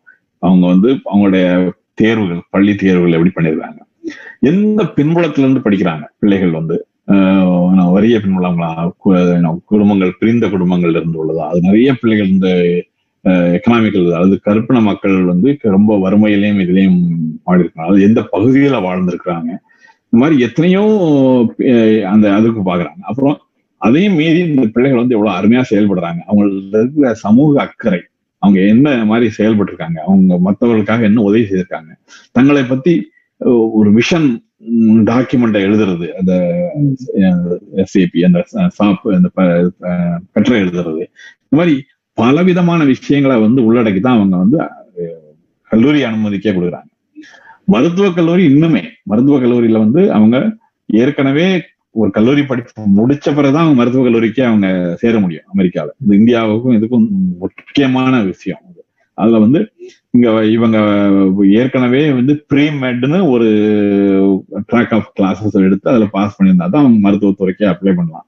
அவங்க இதுல ஒரு நல்ல அருமையானது என்னன்னா, ஒரு பிசிக்ஸோ அல்லது வந்து எக்கனாமிக்ஸோ அல்லது மியூசிக்கோ என்ன வேணாலும் எடுத்துக்கலாம். நீங்க ஒரு இன்ஜினியரிங் படிச்சிருக்கலாம், ஆனா வந்து மருத்துவத்துறையிலாம் இன்னும் சொல்ல போனா அண்மையில ஒரு கடிதம் ஒன்று பார்த்தேன். ஜான்ஸ் ஹாப்கின்ஸினுடைய பல்கலைக்கழகத்துல, மெடிக்கல் மருத்துவ பல்கலைக்கழகத்துல வந்து ஒரு அவங்க எங்களுடைய ஆராய்ச்சி இதழ், அது மாசம் மாசம் ஒண்ணு வரும். அதுல ஒருத்தர் ஒரு மருத்துவர் வந்து ஆயிரத்தி தொள்ளாயிரத்தி அறுபத்தி எட்டுலயோ என்னவோ ஜான்ஸ் ஹாப்கின்ஸ் பல்கலைக்கழகத்தில் படித்தேன். முதல்ல வந்து நான் வந்து சோசியல் ஒர்க் தான் எடுத்து படித்தேன். ஆனால் ஜான்ஸ் ஹாப்கின்ஸ்ல வந்து எனக்கு வந்து நான் அண்டர் கிராட் படிக்கும்போது சமூக சேவை எல்லாம் முக்கியமா இருந்தது. எனக்கு ஆயிரம் வந்தது. நான் முடிச்சுட்டு தென் அமெரிக்க நாடுகள்ல போய் சமூக சேவகராக போய் பணியாற்றிட்டு இருந்தேன். அப்போ அதை பார்த்த உடனே எனக்கு அங்க வந்து முக்கியமான தேவை சமூக சேவையோட சமூக சேவை செய்யக்கூடிய மருத்துவர் வசதி இல்லாததுதான் ரொம்ப முக்கியம். எவ்வளவு கஷ்டப்படுறாங்க அந்த மக்கள் வந்து மருத்துவ வசதி இல்லாமன்னு சொல்லிட்டு நான் அங்கிருந்து வந்து திரும்ப எங்க பரீட்சையும் தேர்வு எம்காட் எழுதி மருத்துவக் கல்லூரிக்கு விண்ணப்பிச்சு என்னுடைய அனுபவம் வந்து நான் சோசியல் மீடியா எனக்கு இடம் கிடைச்சது. நான் அதுக்கப்புறம் படிச்சுட்டு திரும்பவும் போய் மற்ற நாடுகள்ல அந்த அவங்களுக்காக பணி செஞ்சேன். ஒரு எவ்வளவு ஒரு உன்னதமான ஒரு கோட்பாடு வந்து அவங்க வந்து பின்னாடி கூட அவங்க வந்து எதற்காக மருத்துவம் படிக்கலாம். இப்ப நம்ம எல்லாம் என்ன பாடுறோம், இந்தியத்தினுடைய இந்தியாருடைய முக்கியமான இதே வந்து அது இருக்கிறதுலே அதிகமான சம்பளம் வரும், எங்க போனாலும் எளிதாக வேலை கிடைக்கும், எந்த இடத்துலயும் இருக்கலாம், சமூகத்தில் மிக உயர்ந்த அந்தஸ்து கிடைக்கும். இந்த மாதிரி காரணங்களுக்காகத்தான் நம்ம பிள்ளைகள் வந்து நம்ம மருத்துவத்துக்கு போகணும். நம்ம எல்லாரும் நம்ம சமூகமே அவங்கள தள்ளுதே வழிய வே இந்த மாதிரி ஒரு நான் வந்து சமூக சேவை செய்யறத உண்மையில பேருக்கு பேருக்கு சொல்லுவாங்க நம்ம சமூக சேவை செய்யறோம் படிக்கிறேன் அப்படிங்கிறது. ஸோ இங்க வந்து அந்த நோக்கம் வந்து ரொம்ப முக்கியம்னு பாக்குறாங்க. அந்த அப்படி விண்ணப்பிக்கிறதுல வந்து என்ன மாதிரி இது வேணும்னு சொல்லி ஒரு பன்முகப்பட்ட தன்மை இருக்கணும்னு சொல்லிட்டு. அப்புறம் இந்த எம்காட் தேர்வு வந்து ஒரு ஒரு இது மட்டும்தான் அதுல வந்து எம்காட் தேர்வு முக்கியம். ஆனால் அது மட்டுமே வந்து குறியீடு கிடையாது. அதை வந்து தேர்ந்தெடுக்கிறதுக்கு வந்து சில பல்கலைக்கழகங்கள்ல எம்காட் தேர்வே தேவையில்லை. சில பல்கலைக்கூடத்துல இப்போ ஜார்ஜ் வாஷிங்டன் பல்கலைக்கழகத்துல வந்து எம்காட் தேர்வு வழியாகவும் தேர்ந்தெடுத்த மாணவர்கள் அப்படி அல்லாம கல்லூரிகளிலேயே போய் சிறந்த மாணவர்களை வந்து ஏற்கனவே அவங்களுடைய இது பட்டியல் மாதிரி வாங்கி அவங்கள தனியா இன்டர்வியூ பண்ணி நீங்க எம்காட் எல்லாம் வேண்டாம், நீங்க எங்க கல்லூரிக்கு வந்து சேருங்க அப்படின்னு சொல்லி அதுவும் ஒரு ட்ராக்லயும் எம்காட் இல்லாமலும் சேர்த்துருக்காங்க. ஸோ இது மாதிரி பல்வேறு இது இது இருக்குது, ப்ரொசீஜர் இருக்குது, அதை வந்து அவங்களை தேர்வு கிரைட்டீரியா இருக்குது. ஆனால் இந்தியாவில வந்து ஒரு தேர்வு எழுதி அந்த தேர்வினுடைய மார்க்கை வச்சு மட்டுமே அவங்களை சேர்க்கிறது வந்து எந்த அளவுல அது நியாயம்? அதனால இதையும் அதையும் ஒப்பிடவே கூடாதுன்னு நினைக்கிறேன். சோ இது என்னுடைய முதல் கருத்து. இல்ல நிச்சயமா வந்து அடுத்த இதுக்கு வரேன். இந்தியாவில இப்ப அந்த நீட்டு தேர்வு, அதற்கான பயிற்சி முறை, அதுல கொள்ளை நடந்துட்டு இருக்குது. பணக்காரர்கள் மட்டும்தான் அந்த பயிற்சி பயிற்சி வகுப்புக்கு போய் நீட்டு எழுதி உடனே அவங்க பன்னெண்டு அது பன்னெண்டு பன்னெண்டு ஆண்டுகள் வந்து பல் கல் இந்த கல்வி படிப்பே தேவையில்லை அப்படிங்கிற ஒரு இதாயிடுச்சு. பள்ளிக்கே போகாம நேரா நீட் எக்ஸாம் எழுதி டாக்டர் ஆயிடலாம் போடுறது. ஆமா, இல்ல அப்படிதான் ஜேஇஇ ஆச்சு. நீங்க பாத்தீங்கன்னா சென்னையில வந்து சில பள்ளிக்கூடங்கள் ஃபிட் ஜேஇ, எஃப்ஐடி ஜேஇன்னு சொல்லிட்டு ஒரு ப்ரோக்ராம் வச்சு எட்டாவது வகுப்பு ஒன்பதாவது வகுப்புல இருந்து ஆரம்பிக்கிறாங்க. அந்த அவங்களுடைய பாடங்களே வந்து நீங்க வந்து ஜேஇக்கு தயார் பண்றதுதான், இதே கிடையாது. இது வந்து சிபிஎஸ்இ சிலபஸ்க்குள்ளே அது என்ன எனக்கு முழு விவரம் தெரியல, ஆனா வந்து அப்படி நடத்துறாங்க. அது அதே பள்ளிக்கூடமே ஒரு கோச்சிங் சென்டர் மாதிரி. அது போக வந்து ஏற்கனவே இந்த ஜேஇ கோச்சிங் சென்டரே ஒரு பெரிய வியாபாரம். இது அதுல வந்து யாரு அதிகமா பணம் கொடுத்து கோச்சிங் வாங்குறாங்களோ, ஆந்திராவில வந்து அத்தனை பேர் ஜேஇ பாஸ் பண்றாங்கன்னா ஆந்திரா வந்து கோச்சிங்க்கு பெஸ்ட் ஸ்டேட். பணம் கொடுக்கறதுல வந்து எல்லாம் பத்து லட்சம் பதினஞ்சு லட்சம் ஆனாலும் கொடுக்க தயாரா இருப்பாங்க அங்க உள்ளவங்க வந்து. ஸோ இது முழுக்க ஒரு வணிமயம் மாட்டப்படுது. அப்புறம் இன்னொன்னு நான் என்ன நினைக்கிறேன்னா, இதுல வந்து ஆரம்ப கெடுதல் வந்து இப்ப இல்ல, ஆஹ் ஆரம்பத்துல இருந்தே அந்த கெடுதல் தொடர்ந்து நடந்துட்டு இருக்கு. காங்கிரஸ் தான் அந்த கெடுதலை முதல்ல ஆரம்பிச்சு வச்சது. அதை வந்து சொல்லி ஆகணும். அங்க வந்து இந்த நேரு காலத்துல இருந்த இதுல வந்து மத்திய பட்டியல் மாநில பட்டியல்னு சொல்லி ரெண்டு பட்டியல் இருந்தது இந்த கல்விக்கு. அதுல வந்து மாநில பட்டியல் தான் நிறைய இருந்தது. இவங்க என்ன பண்ணாங்க பின்னாடி வந்து காங்கிரஸ் இந்திரா காந்தி காலத்துல வந்து கன்கரண்ட் லிஸ்ட்னு ஒண்ணு ஆரம்பிச்சு மெது மெதுவா வந்து தமிழ்நாடு மாநிலங்கள்ல உள்ள இதையும் வந்து அங்க நகர்த்துறாங்க. இந்த மாதிரி அத்தனை திருட்டு வேலைகளையும் காங்கிரஸ் தான் செய்துகிட்டு இருந்தது. காங்கிரஸுக்கு துணை போயினா நம்முடைய தமிழ்நாடு கட்சிகளும் கூட அதெல்லாம் வந்து சொல்லி ஆகணும். ஸோ இப்ப கடைசியில வந்து நாம விழிச்சுக்கிட்டு இப்ப இப்ப எல்லாருமே உணர்றாங்க. நான் வந்து அவங்கள தனியா சுட்டி காட்டி இது பண்ணணும்னு சொல்ல என்னன்னா வந்து இது வந்து ரொம்ப நிறைய உரிமைகளை வந்து தமிழ்நாட்டு உரிமைகளை வந்து நம்ம விட்டு கொடுத்துட்டோம். தமிழ்நாடு மட்டும் மாநில உரிமைகள் எல்லாமே இது இது மட்டும் இல்லாம எல்லாமே நீங்க ஒவ்வொரு துறையிலையும் அதை பார்க்கலாம். மாநிலங்கள்ல இருந்து எல்லாத்தையும் புடுங்கிட்டு இருக்கு மத்திய அரசாங்கம். அது இவன் ஜிஎஸ்டி எவ்வளவு பெரிய ஒரு கொள்ளையாது. அது ஏன் வந்து ஆரம்பத்திலேயே நாம எதிர்த்து போராடல, ஏன்னா இந்த இதெல்லாம் இப்போ வந்து காங்கிரஸ் எப்படி முதல்ல இருந்ததோ அதை விட மோசமான ஒரு இதை பார்த்துக்கலாம் அரசாங்கம் உருவாயிருச்சு இப்போ ரொம்ப கஷ்டம். ஆனா இடையில வந்து இந்த டிரான்சிஷன் நடக்குது. காங்கிரஸ்ல இருந்து பிஜேபி வந்து மாறதுக்கு முன்னாடி ஒரு பதினைந்து ஆண்டுகள் வந்து ஒரு பன்மைத்தன்மை இருந்தது வட அரசியல் வட இந்திய அரசியல்ல. அந்த பன்மைத்தன்மையை வந்து தமிழ்நாடும் ஒரு முக்கிய பங்கு வகிச்சது. அந்த காலகட்டத்தை நம்ம விட்டுட்டோம். அந்த காலகட்டத்துல வந்து நமக்கு மாநில உரிமைகளுக்காக என்ன வேணுமோ அதை வாங்காம நமக்கு ஒரு பழுத்த துறைகள் கிடைச்சதுன்னா எப்படி பணம் சம்பாதிக்கலாம் அப்படிங்கிற ஒரு போக்கு தான் போயிடுச்சு. அவளிய இவங்க என்ன மறந்துட்டாங்க, அதோ இதுதான் இப்படிதான் நிரந்தரமா இருக்க போறதுன்னு நினைச்சிட்டாங்க. எனக்கு இந்தியா வந்து நம்ம கையில தான் இருக்கும் அப்படின்னு சொல்லிட்டு அந்த பதினைந்து ஆண்டுகள்ல வந்து இந்த தமிழ் ரெண்டு கட்சிகளை வந்து தமிழ்நா தமிழ்நாடு மட்டுமல்ல ஒட்டுமொத்த மாநில ஆட்சி கோரிக்கைகளையே வந்து முன் அகற்றி இருந்தாங்கன்னா மத்திய அரசாங்கத்தை வந்து முழுக்க ஒரு இங்க உள்ள மாதிரி கூட கொண்டு வந்துடலாம். அதாவது குறிப்பிட்ட இது மட்டும் தான் உரிமைகள் மட்டும் தான் அவங்க கிட்ட இருக்கலாம், மீதி எல்லாம் மாநில பட்டியலுக்கு வந்துடும்னு சொல்லிட்டு இப்போ அதை விட்டு போட்டு இப்போ மிக மோசமான ஒரு வல்லாதிக்கத்தை வந்து உருவாக்கி நம்மளே உருவாக்கி கொடுத்துட்டு இப்போ அவங்கள ஃபைட் பண்ண முடியாம தவிச்சிட்டு இருக்கோம். ஸோ நீட் வந்து அதனுடைய வெளிப்பாடு தான். ஆமா, நிச்சயமா அது வந்து மழையை எதிர்த்து நம்ம போராட வேண்டிய சூழ்நிலையில இருக்கிறோம். இருக்கிறோம் தொடர்ந்து வேற வழி இல்லை, போராடிதான் ஆகணும் நம்ம. ஏன்னா அதை விட்டு கொடுக்க முடியாது. ஏன்னா அடுத்த தலைமுறையினருடைய வாழ்க்கை வந்து இப்ப இப்ப சிக்கல்ல நிக்குதுங்க.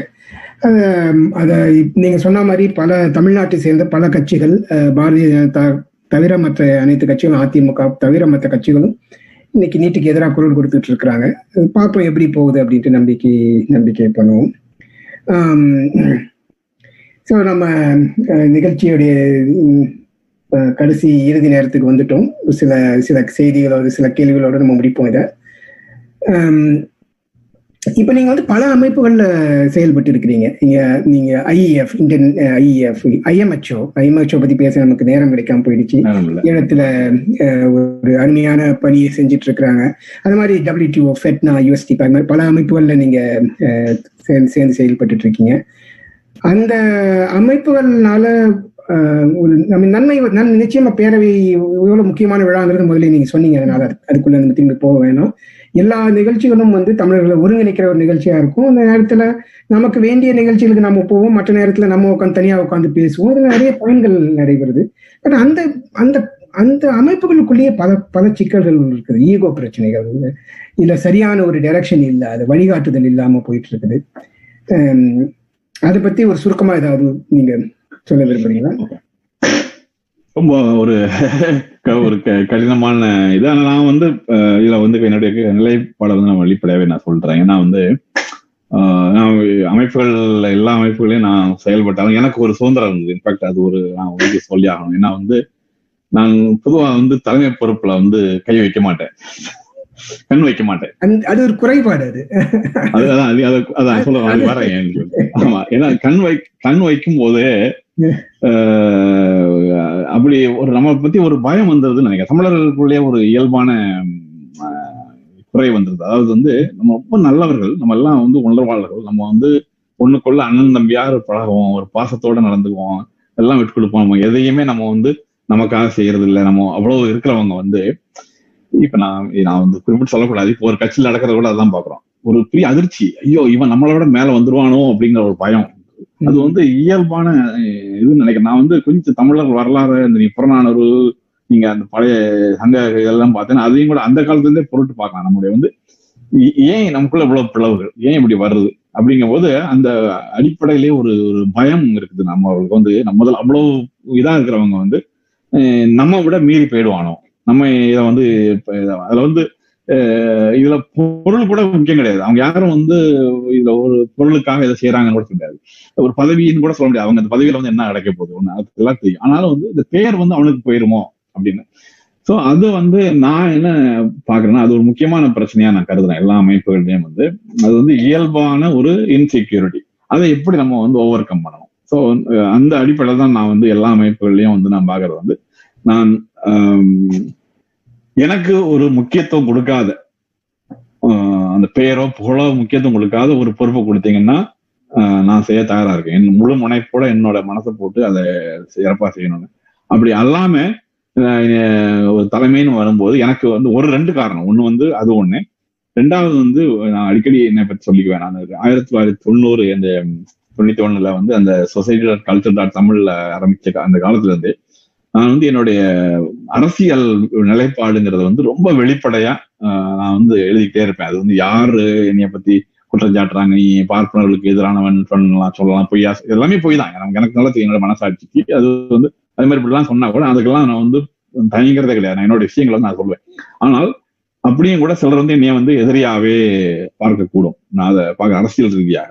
ஸோ அப்போ வந்து என்னுடைய அரசியல் சாயல் வந்து நான் சார்ந்திருக்கும் அமைப்புகள் மேல படக்கூடாது. ஆனா வந்து டபிள்யூ டூ மாதிரி அமைப்புகள் வந்து விதிவிலக்கு, பட் அதுதான் நான் வந்து அந்த பொறுப்புகளை ஏற்றுக்கவே செஞ்சேன் முதல்ல.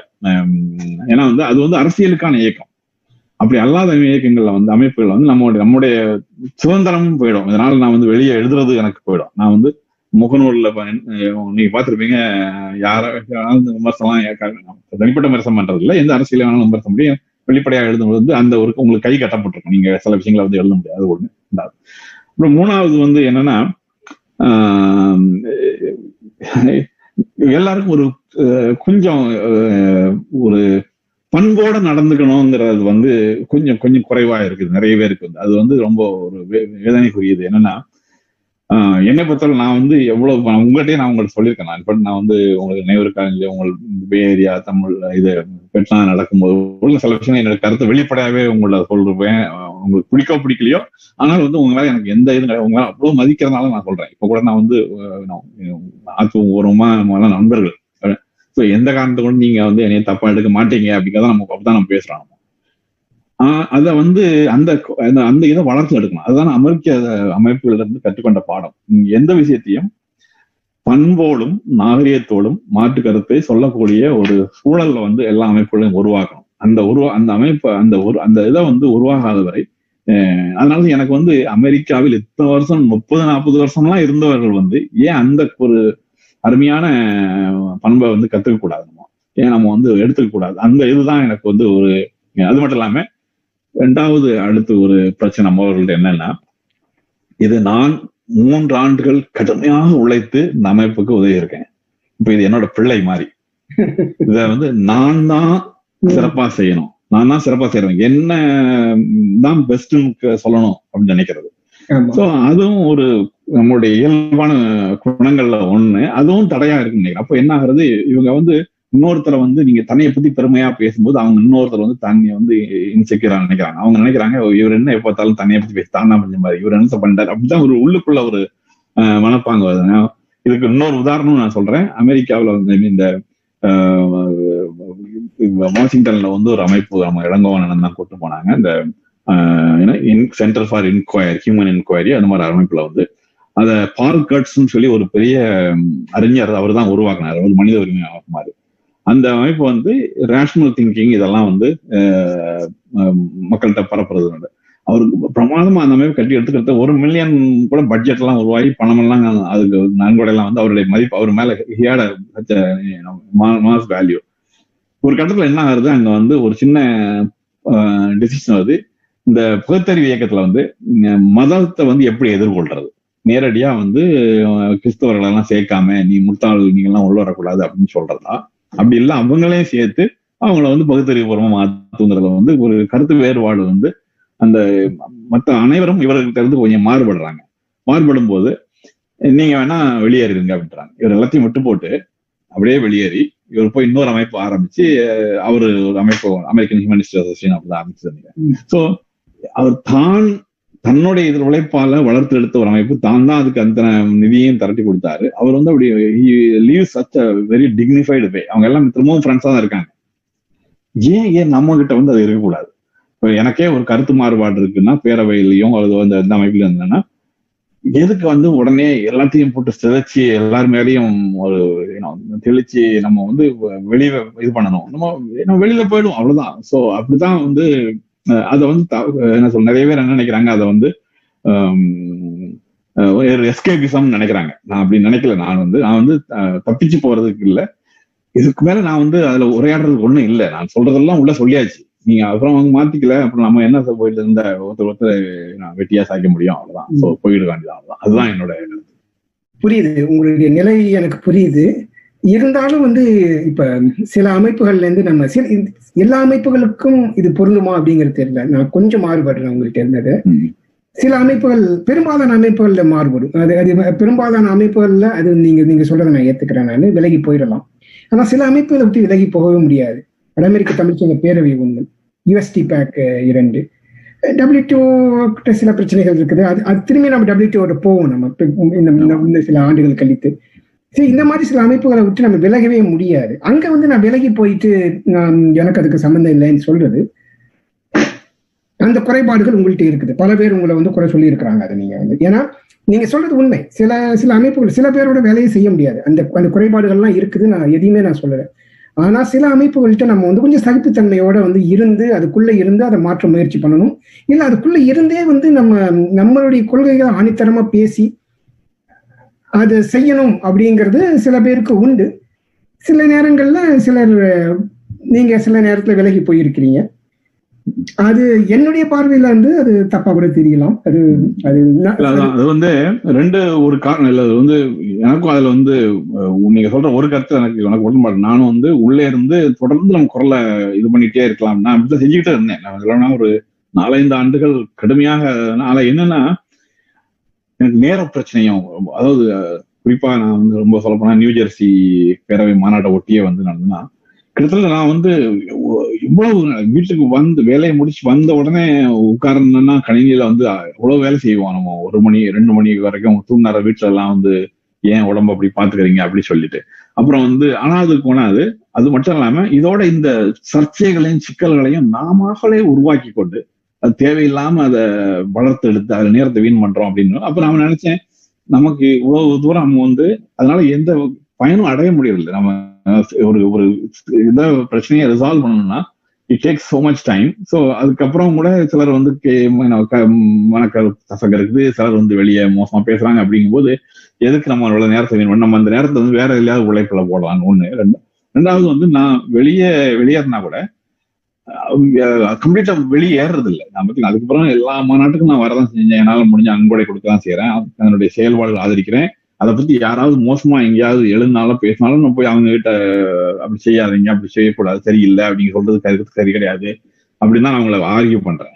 ஸோ இதுல இது இது என்ன ஒரு பிரச்சனைனா, உள்ளே இருந்தேன்னா செய்யலாம், ஆனா அதுக்கு நிறைய நேரம் தேவைப்படும். ஸோ அது வந்து அந்த அந்த ஒண்ணுக்காக தான் நான் வந்து சரி அந்த நேரத்தை வீணா இதுக்கு எவ்வளவுக்கு நீரை இறைக்கணும் அப்படின்னு சொல்லி நான் போயிருந்தேன். மற்றபடி அதனுடைய ஆதரவு தெரிவிக்கிறதுலாம் டபிள்யூடிஓ வளர்ந்து விலைக்கு பத்து வருஷம் மேல ஆச்சுப்போம். அதனாலும் கூட டபிள்யூடிஓ கான்ஃபரன்ஸ் எதாவது ஏற்பாடு பண்ணாங்கன்னா நானும் முடிஞ்சா போவேன். என்னால முடிஞ்ச ஒரு நன்கொடையை கொடுப்பேன். இதெல்லாம் இருக்குது. ஸோ அது அந்த ஒரு காரணம் தான். நீங்க நீங்க சொல்றது புரியுது. அந்த அந்த மாதிரி பல கட்டங்கள் நம்மளை போல மக்களுக்கு எப்பவும் ஏற்படும். என்னையும் வந்து ரெண்டாயிரத்தி ஆறுல பேரவை புதுசா ஒரு சட்டத்திட்டங்கள் பண்ணப்ப எனக்கும் பல பேர்கள்ல என்ன அழைச்சிருக்கிறாங்க. நிறைய நாம் தொடர்ந்து நெருங்கிய நண்பர்கள், இப்ப அவங்களோட நம்ம நெருங்கி பழகிட்டு தான் இன்னமும் இருக்கிறோம். அன்னைக்கு அவர்கள் கோபம், அந்த கோபத்துல ஏதோ சில வார்த்தைகள்லாம் சொல்லியிருக்காங்க. ஆனா இருந்தாலும் வந்து இப்ப யூஎஸ்டி பாக்குடைய பாதையில நமக்கு சில நேரத்துல பிடித்து பிடிக்காம சில பேர் பல பேர் விலகி போனாங்க. அவங்களை திரும்ப உள்ள கொண்டு வரணும்னு இன்னும் முயற்சி பண்ணிட்டு இருக்கிறேன். ஏன்னா ஒரு அந்த அமைப்புனால பயன் இருக்குது. அதோடைய இன்னைக்கு இருக்கிற தலைவர்கள் வந்து இந்த மாதிரி இருக்காங்க. ஃபியூச்சர் அடுத்த அடுத்த தலைமுறையினரை பத்தி நம்ம கொஞ்சம் சுருக்கமா பேசணும். அதை பேசாம விட முடியாது. ஏன்னா அது அது ரொம்ப முக்கியம். இப்போ நீங்க சொன்னீங்க பாத்தீங்கன்னா இந்த இந்த இந்த நெகு இந்த இந்த விட்டு கொடுத்தல் அந்த தன்மை, சகிப்புத்தன்மை எல்லாம் வந்து நம்ம இந்தியாவிலேருந்து பிறந்து இங்க வந்து இருக்கிற நமக்கு வந்து ரொம்ப குறைவு. அது எனக்கும் சேர்த்து தான் சொல்றேன் நானும். சில பேர் நல்லா இருக்கிறாங்க, நமக்கு தெரிஞ்சே நம் நம்மளுடைய அண்ணன் கூப்பிடுற பல பேர் வந்து அந்த சகிப்புத்தன்மையோட நல்லா இருக்கிறாங்க. அவங்க கூட பழகுறப்ப ரொம்ப மகிழ்ச்சியா இருக்கும். ஆனா இதை வந்து ஒரு ஒரு டிராஸ்டிக்கலா மாத்தணும் அப்படின்னா அடுத்த தலைமுறையினர் வந்து உள்ள வரணும். ஏன்னா இப்ப இன்னைக்கு தெரியும் உங்க பசங்க ஏன் பசங்க எல்லாம் எப்படி இருக்காங்க, ஓப்பன் மைண்டடா இருக்கிறாங்க. அவங்களுக்கு இந்த இதெல்லாம் இந்த சாதி அப்படிங்கிறது அதை பத்தி எல்லாம் நிறைய பேசணும்னு நினைச்சா இப்ப நேரம் இல்லாதனால அதை பத்தி பேசுறேன். ஆனா அந்த அடுத்த தலைமுறை நேரம் வந்து எப்படியாவது நம்ம வந்து இந்த தமிழ் சங்கங்கள்லயும் பேரவையிலையும் உள்ள கொண்டு வரணும். அதுல நிறைய சிக்கல்கள் இருக்குது. ஆனா எப்படியாவது கொண்டு வந்தாதான் நீங்க சொல்ற அந்த சகிப்புத்தன்மை, அந்த பன்முகத்தன்மை, அந்த அந்த ஓப்பன் மைண்டட்னஸ் வந்து வரும். இந்தியாவில பிறந்து தமிழ்நாட்டுல பிறந்து இங்க வந்து இருக்கிறவர்கள்ட்ட நான் தொண்ணூறு விழுக்காடு மக்கள்கிட்ட அது நம்ம எதிர்பார்க்கவும் முடியாது. இருக்கிறாங்க, நல்லவங்க இருக்கிறாங்க, நல்லவர்கள் இருக்கிறாங்க. ஆனா இந்த அடுத்த தலைமுறையினர்கிட்ட வந்து எண்பது விழுக்காடு தொண்ணூறு விழுக்காடு அடுத்த தலைமுறையினர்கிட்ட அது இருக்குது. அதனால எப்படி உள்ள கொண்டு வரணும் அப்படிங்கிறது தான் இப்ப நம்ம வந்து சிந்திக்கணும். பல நாளா சிந்திக்கிறோம், பல முறை பேசுறோம், ஆனா அதை நடைமுறைப்படுத்த முடியல. அது என்ன காரணம்? உங்க உங்க இல்ல அது வந்து நான் இப்ப எங்க வாஷிங் தமிழ் சங்கத்திலே நான் பார்த்திருக்கேன். ரெண்டு மூணு முறை நாங்க முயற்சி பண்ணோம். அதாவது என்ன, அதுல நாம என்ன நினைக்கிறோம்னா அடுத்த தலைமுறை என்ன, அந்த கல்லூரியில படிச்சுட்டு இருக்க மாணவர்களை வந்து போர்டுல சேர்த்தாச்சுன்னா அவங்க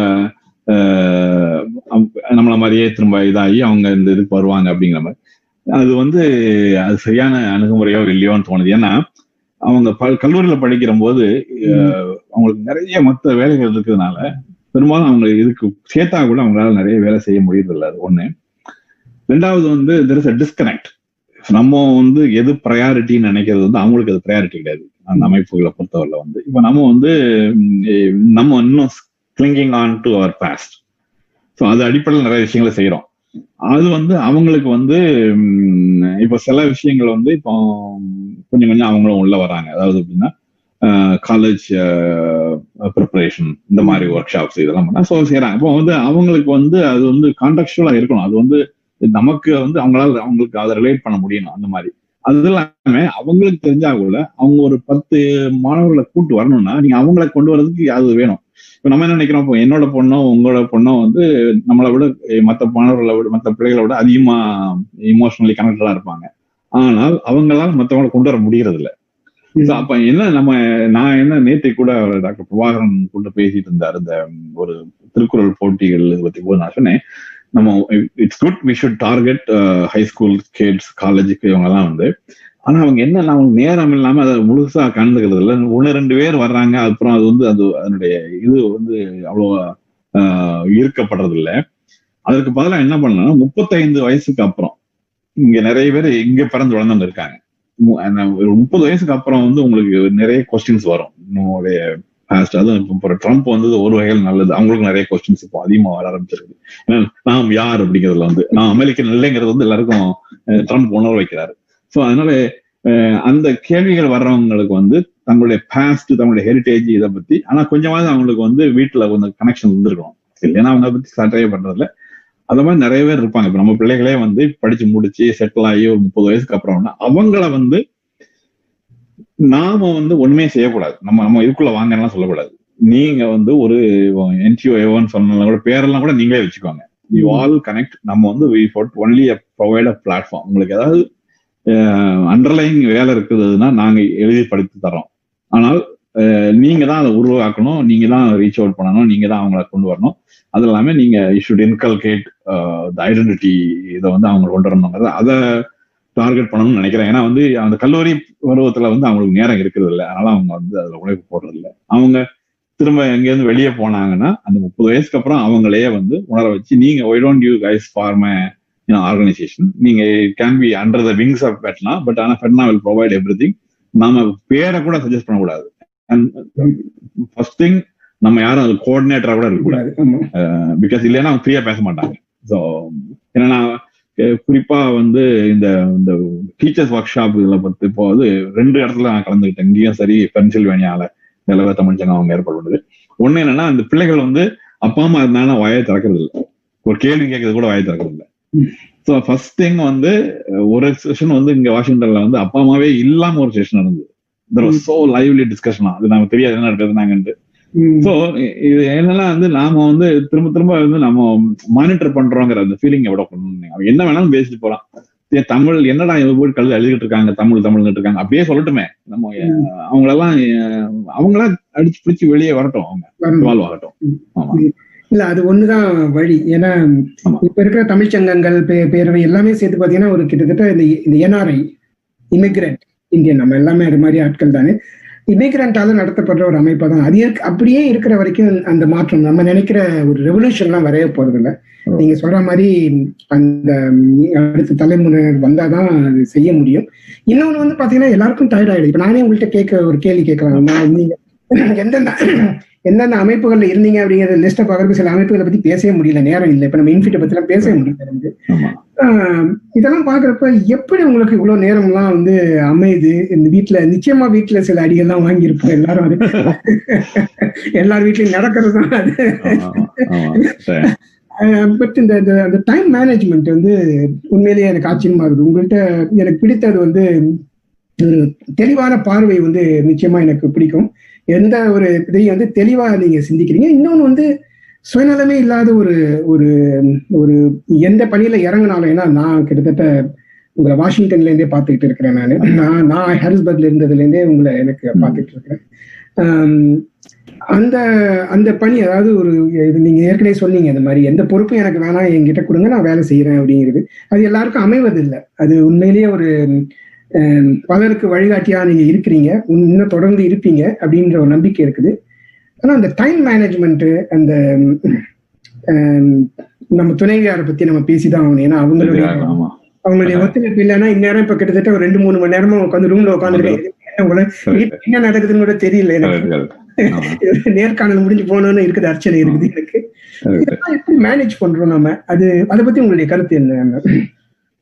இதுல வந்து என்னோட ஐ மீன் நீங்க சொன்ன மாதிரிதான், அதாவது வீட்டுல வந்து குடும்பத்தினர் ஒத்துழைக்காமல் ஆஹ் எதுவுமே சிறப்பாக செய்ய முடியாது. இன்னும் சொல்ல போனா ஆரம்பத்துல வந்து ரொம்பவே இதுல எங்களுக்குள்ள சிக்கல்கள்லாம் கூட இருந்திருக்கு. நான் வந்து அதிகமா இதுக்கு நேரம் செலவழிக்கிறது அவங்க. ஆஹ் ஆனா காலப்போக்கில் அவங்களும் புரிஞ்சுக்கிட்டாங்க. ஒண்ணு என்னன்னா, நம்ம எப்படி நம்முடைய அமைப்புகளை நடந்துக்கிறோம் அது எல்லாமே இப்போ, அதனால நம்ம பிள்ளைகள் எப்படி பயன்படுறாங்கிறத வந்து எங்க வாழ்க்கையில நாங்க பார்த்தோம். அப்படிங்கிறப்பனா என்னோட என் மனைவி பேர் ஜெயந்தி, அவங்களும் அறிவியல் துறை ஆராய்ச்சி செஞ்சுட்டு இருக்காங்க. ஆஹ் என்னோட மகள் மாதவி, அவள் மருத்துவக் கல்லூரியில் படிக்கிறா. ஆஹ் நாங்க இளம் வயதுல இருந்து ஒண்ணு வந்து முதல்ல இருந்து என்னுடைய மனைவிக்கே அனுபவம் வந்து என்னோட சேர்ந்து அவங்களை செய்ய வைக்கிறது எப்படி. இங்க நானா செய்யலாம் இல்லை, அந்த மொழி முகாம் சொன்னோம் இல்லையா, ரெண்டாயிரத்தி மூணுல நடத்த ஆரம்பிக்கும் போது கண்கூட அவங்க எங்க வீட்டுல பாக்க, இது என்ன ஒருச்சுன்னா நம்ம ஆண்கள் பண்ற தப்பு வந்து நாம தனியாவே எல்லாத்தையும் செஞ்சுட்டு இருக்கிறது வந்து அவங்களுக்கு தெரியாது நம்ம என்ன செய்யறோம்ன்ற, நல்லது செய்யறோமா அல்லது இது பண்றோமா அப்படிங்கிறது. அப்போ அவங்க வந்து பாக்குறாங்க இந்த மாதிரி தமிழ் பள்ளிக்கூடம் வந்து. அதுக்கப்புறம் வந்து அவங்களும் தமிழ் பள்ளிக்கூட அளவில் ரொம்ப சேர்ந்துச்சாங்க. தமிழ் பள்ளிக்கூட ஆசிரியரா பல வருஷமா இன்னும் இருக்கிறாங்க அவங்க. இந்த பயோலிட்ரசி சீல் நிலைக்கு வந்து அவங்க தான் கடைசி இறுதி ஆசிரியர் கூட. ஸோ அப்போ அவங்களும் அதில் பங்களிக்க ஆரம்பிக்கிறாங்க மெதுவா. அடுத்து வந்து மெதுவா அவங்களே, நான் ஒன்றும் கேட்கவே இல்லை, பீட்டர் தான் பிடிச்சி அவங்கள கூப்பிட்டு போர்டுல தம் தமிழ்ச்சங்க போர்டுல போட்டாங்க. அவங்க வெவ்வேறு பொறுப்புகள் இருந்தாங்க. இதெல்லாம் பக்கத்துல ஆறு ஏழு எட்டு வருஷமா இருந்தாங்க நினைக்கிறேன் அந்த ஒவ்வொரு இதெல்லாம் செஞ்சிருந்தாங்க. ஸோ அப்போ நம்ம அவங்கள வந்து உள்ள கொண்டு வந்து அவங்களையும் பண்ணும்போது அவங்களும் பெட்னா மாநாடுகள் நிறைய அவங்க குழுக்கள் இருந்து அவங்க இது பண்ணாங்க. ஸோ அது வந்து படிப்படியாக தான் வந்தது. அதாவது நான் வந்து இதுல என்னன்னா, நாம வந்து அவங்களை புஷ் பண்ணவும் முடியாது, இது பிள்ளைகளை மாதிரியே தான். நம்ம தள்ளுனான்னா அவங்க வந்து எதிர்ப்பாங்க. ஸோ அவங்களாம் பார்த்து அதை உணர வைக்கணும். உணர்வு வரும்போது அந்த அந்த அந்த இது எனக்கு கிடைச்சு. அப்புறம் இன்னொன்று என்னன்னா, அதுக்கு இன்னொரு நான் வந்து என்னை பத்தி இதாக சொல்ல விரும்பல, வீட்டினுடைய பொறுப்புகளையும் நான் பொதுவாக எல்லாமே பகிர்ந்து கொள்வது. இப்போ நான் வந்து எங்க வீட்டுக்குள்ள எந்த வேறுபாடும் கிடையாது. நான் தினமும் கூட நான் சமைப்பேன், சில நேரம் தினம் அவங்க சமைப்பாங்க. இந்த மாதிரி எந்த இதனாலும் சரிதான். ஆஹ் பிள்ளைகளுக்கு மகள் ஒரே பொண்ணுதான், பிரச்சனை இல்லை, அவளுக்கு வேண்டியது. அவளும் அதே மாதிரி என்னோட பொண்ணும் வந்து எங்களை பார்த்து தான் கத்துக்கிட்டாலே வழிய நம்ம சொல்லிலாம் கத்து கொடுத்துக்க முடியாது. அவங்க பாக்குறாங்க இவங்களுடைய அடையாளம். நம்ம சொல்லும் போது அவங்க எதிர்க்கலாம் செய்வாங்க. எனக்கு ஒரு மகிழ்ச்சி எப்போ ஏற்படுதுன்னா, கல்லூரி ப படிக்க முன்னாடி வந்து அவள் வந்து அவருடைய அஹ் ரெண்டு விஷயம். ஒண்ணு வந்து அந்த தேர்வு, அந்த இதுக்காக ஒரு கட்டுரை எழுதுறது, அப்புறம் ஒரு ஒரு ப்ராஜெக்ட் ஒண்ணு பண்ணிட்டாங்க, the book you want to save அப்படின்னு சொல்லிட்டு. அவ வந்து சிலப்பதிகாரத்தை பத்தி புக்கா எழுதி, என்னோட பேர் மாதவி அதுன்னு வந்ததுன்னு சொல்லி சிலப்பதிகாரத்தை பத்தி நிறைய ஆராய்ச்சி எல்லாம் பண்ணி அது அந்த சிலம்பெல்லாம் செய்து வந்து, ஆனா கடைசி வரைக்கும் எங்கிட்ட சொல்லவே இல்லை தான் பண்றேன்னு சொல்லிட்டு. கார்ல கொண்டு வந்து அந்த போஸ்டர் போர்டை டிராப் பண்ண சொல்லி என்னை கேட்டப்பதான் பார்க்கவே செய்யறேன் முதல் முறையா.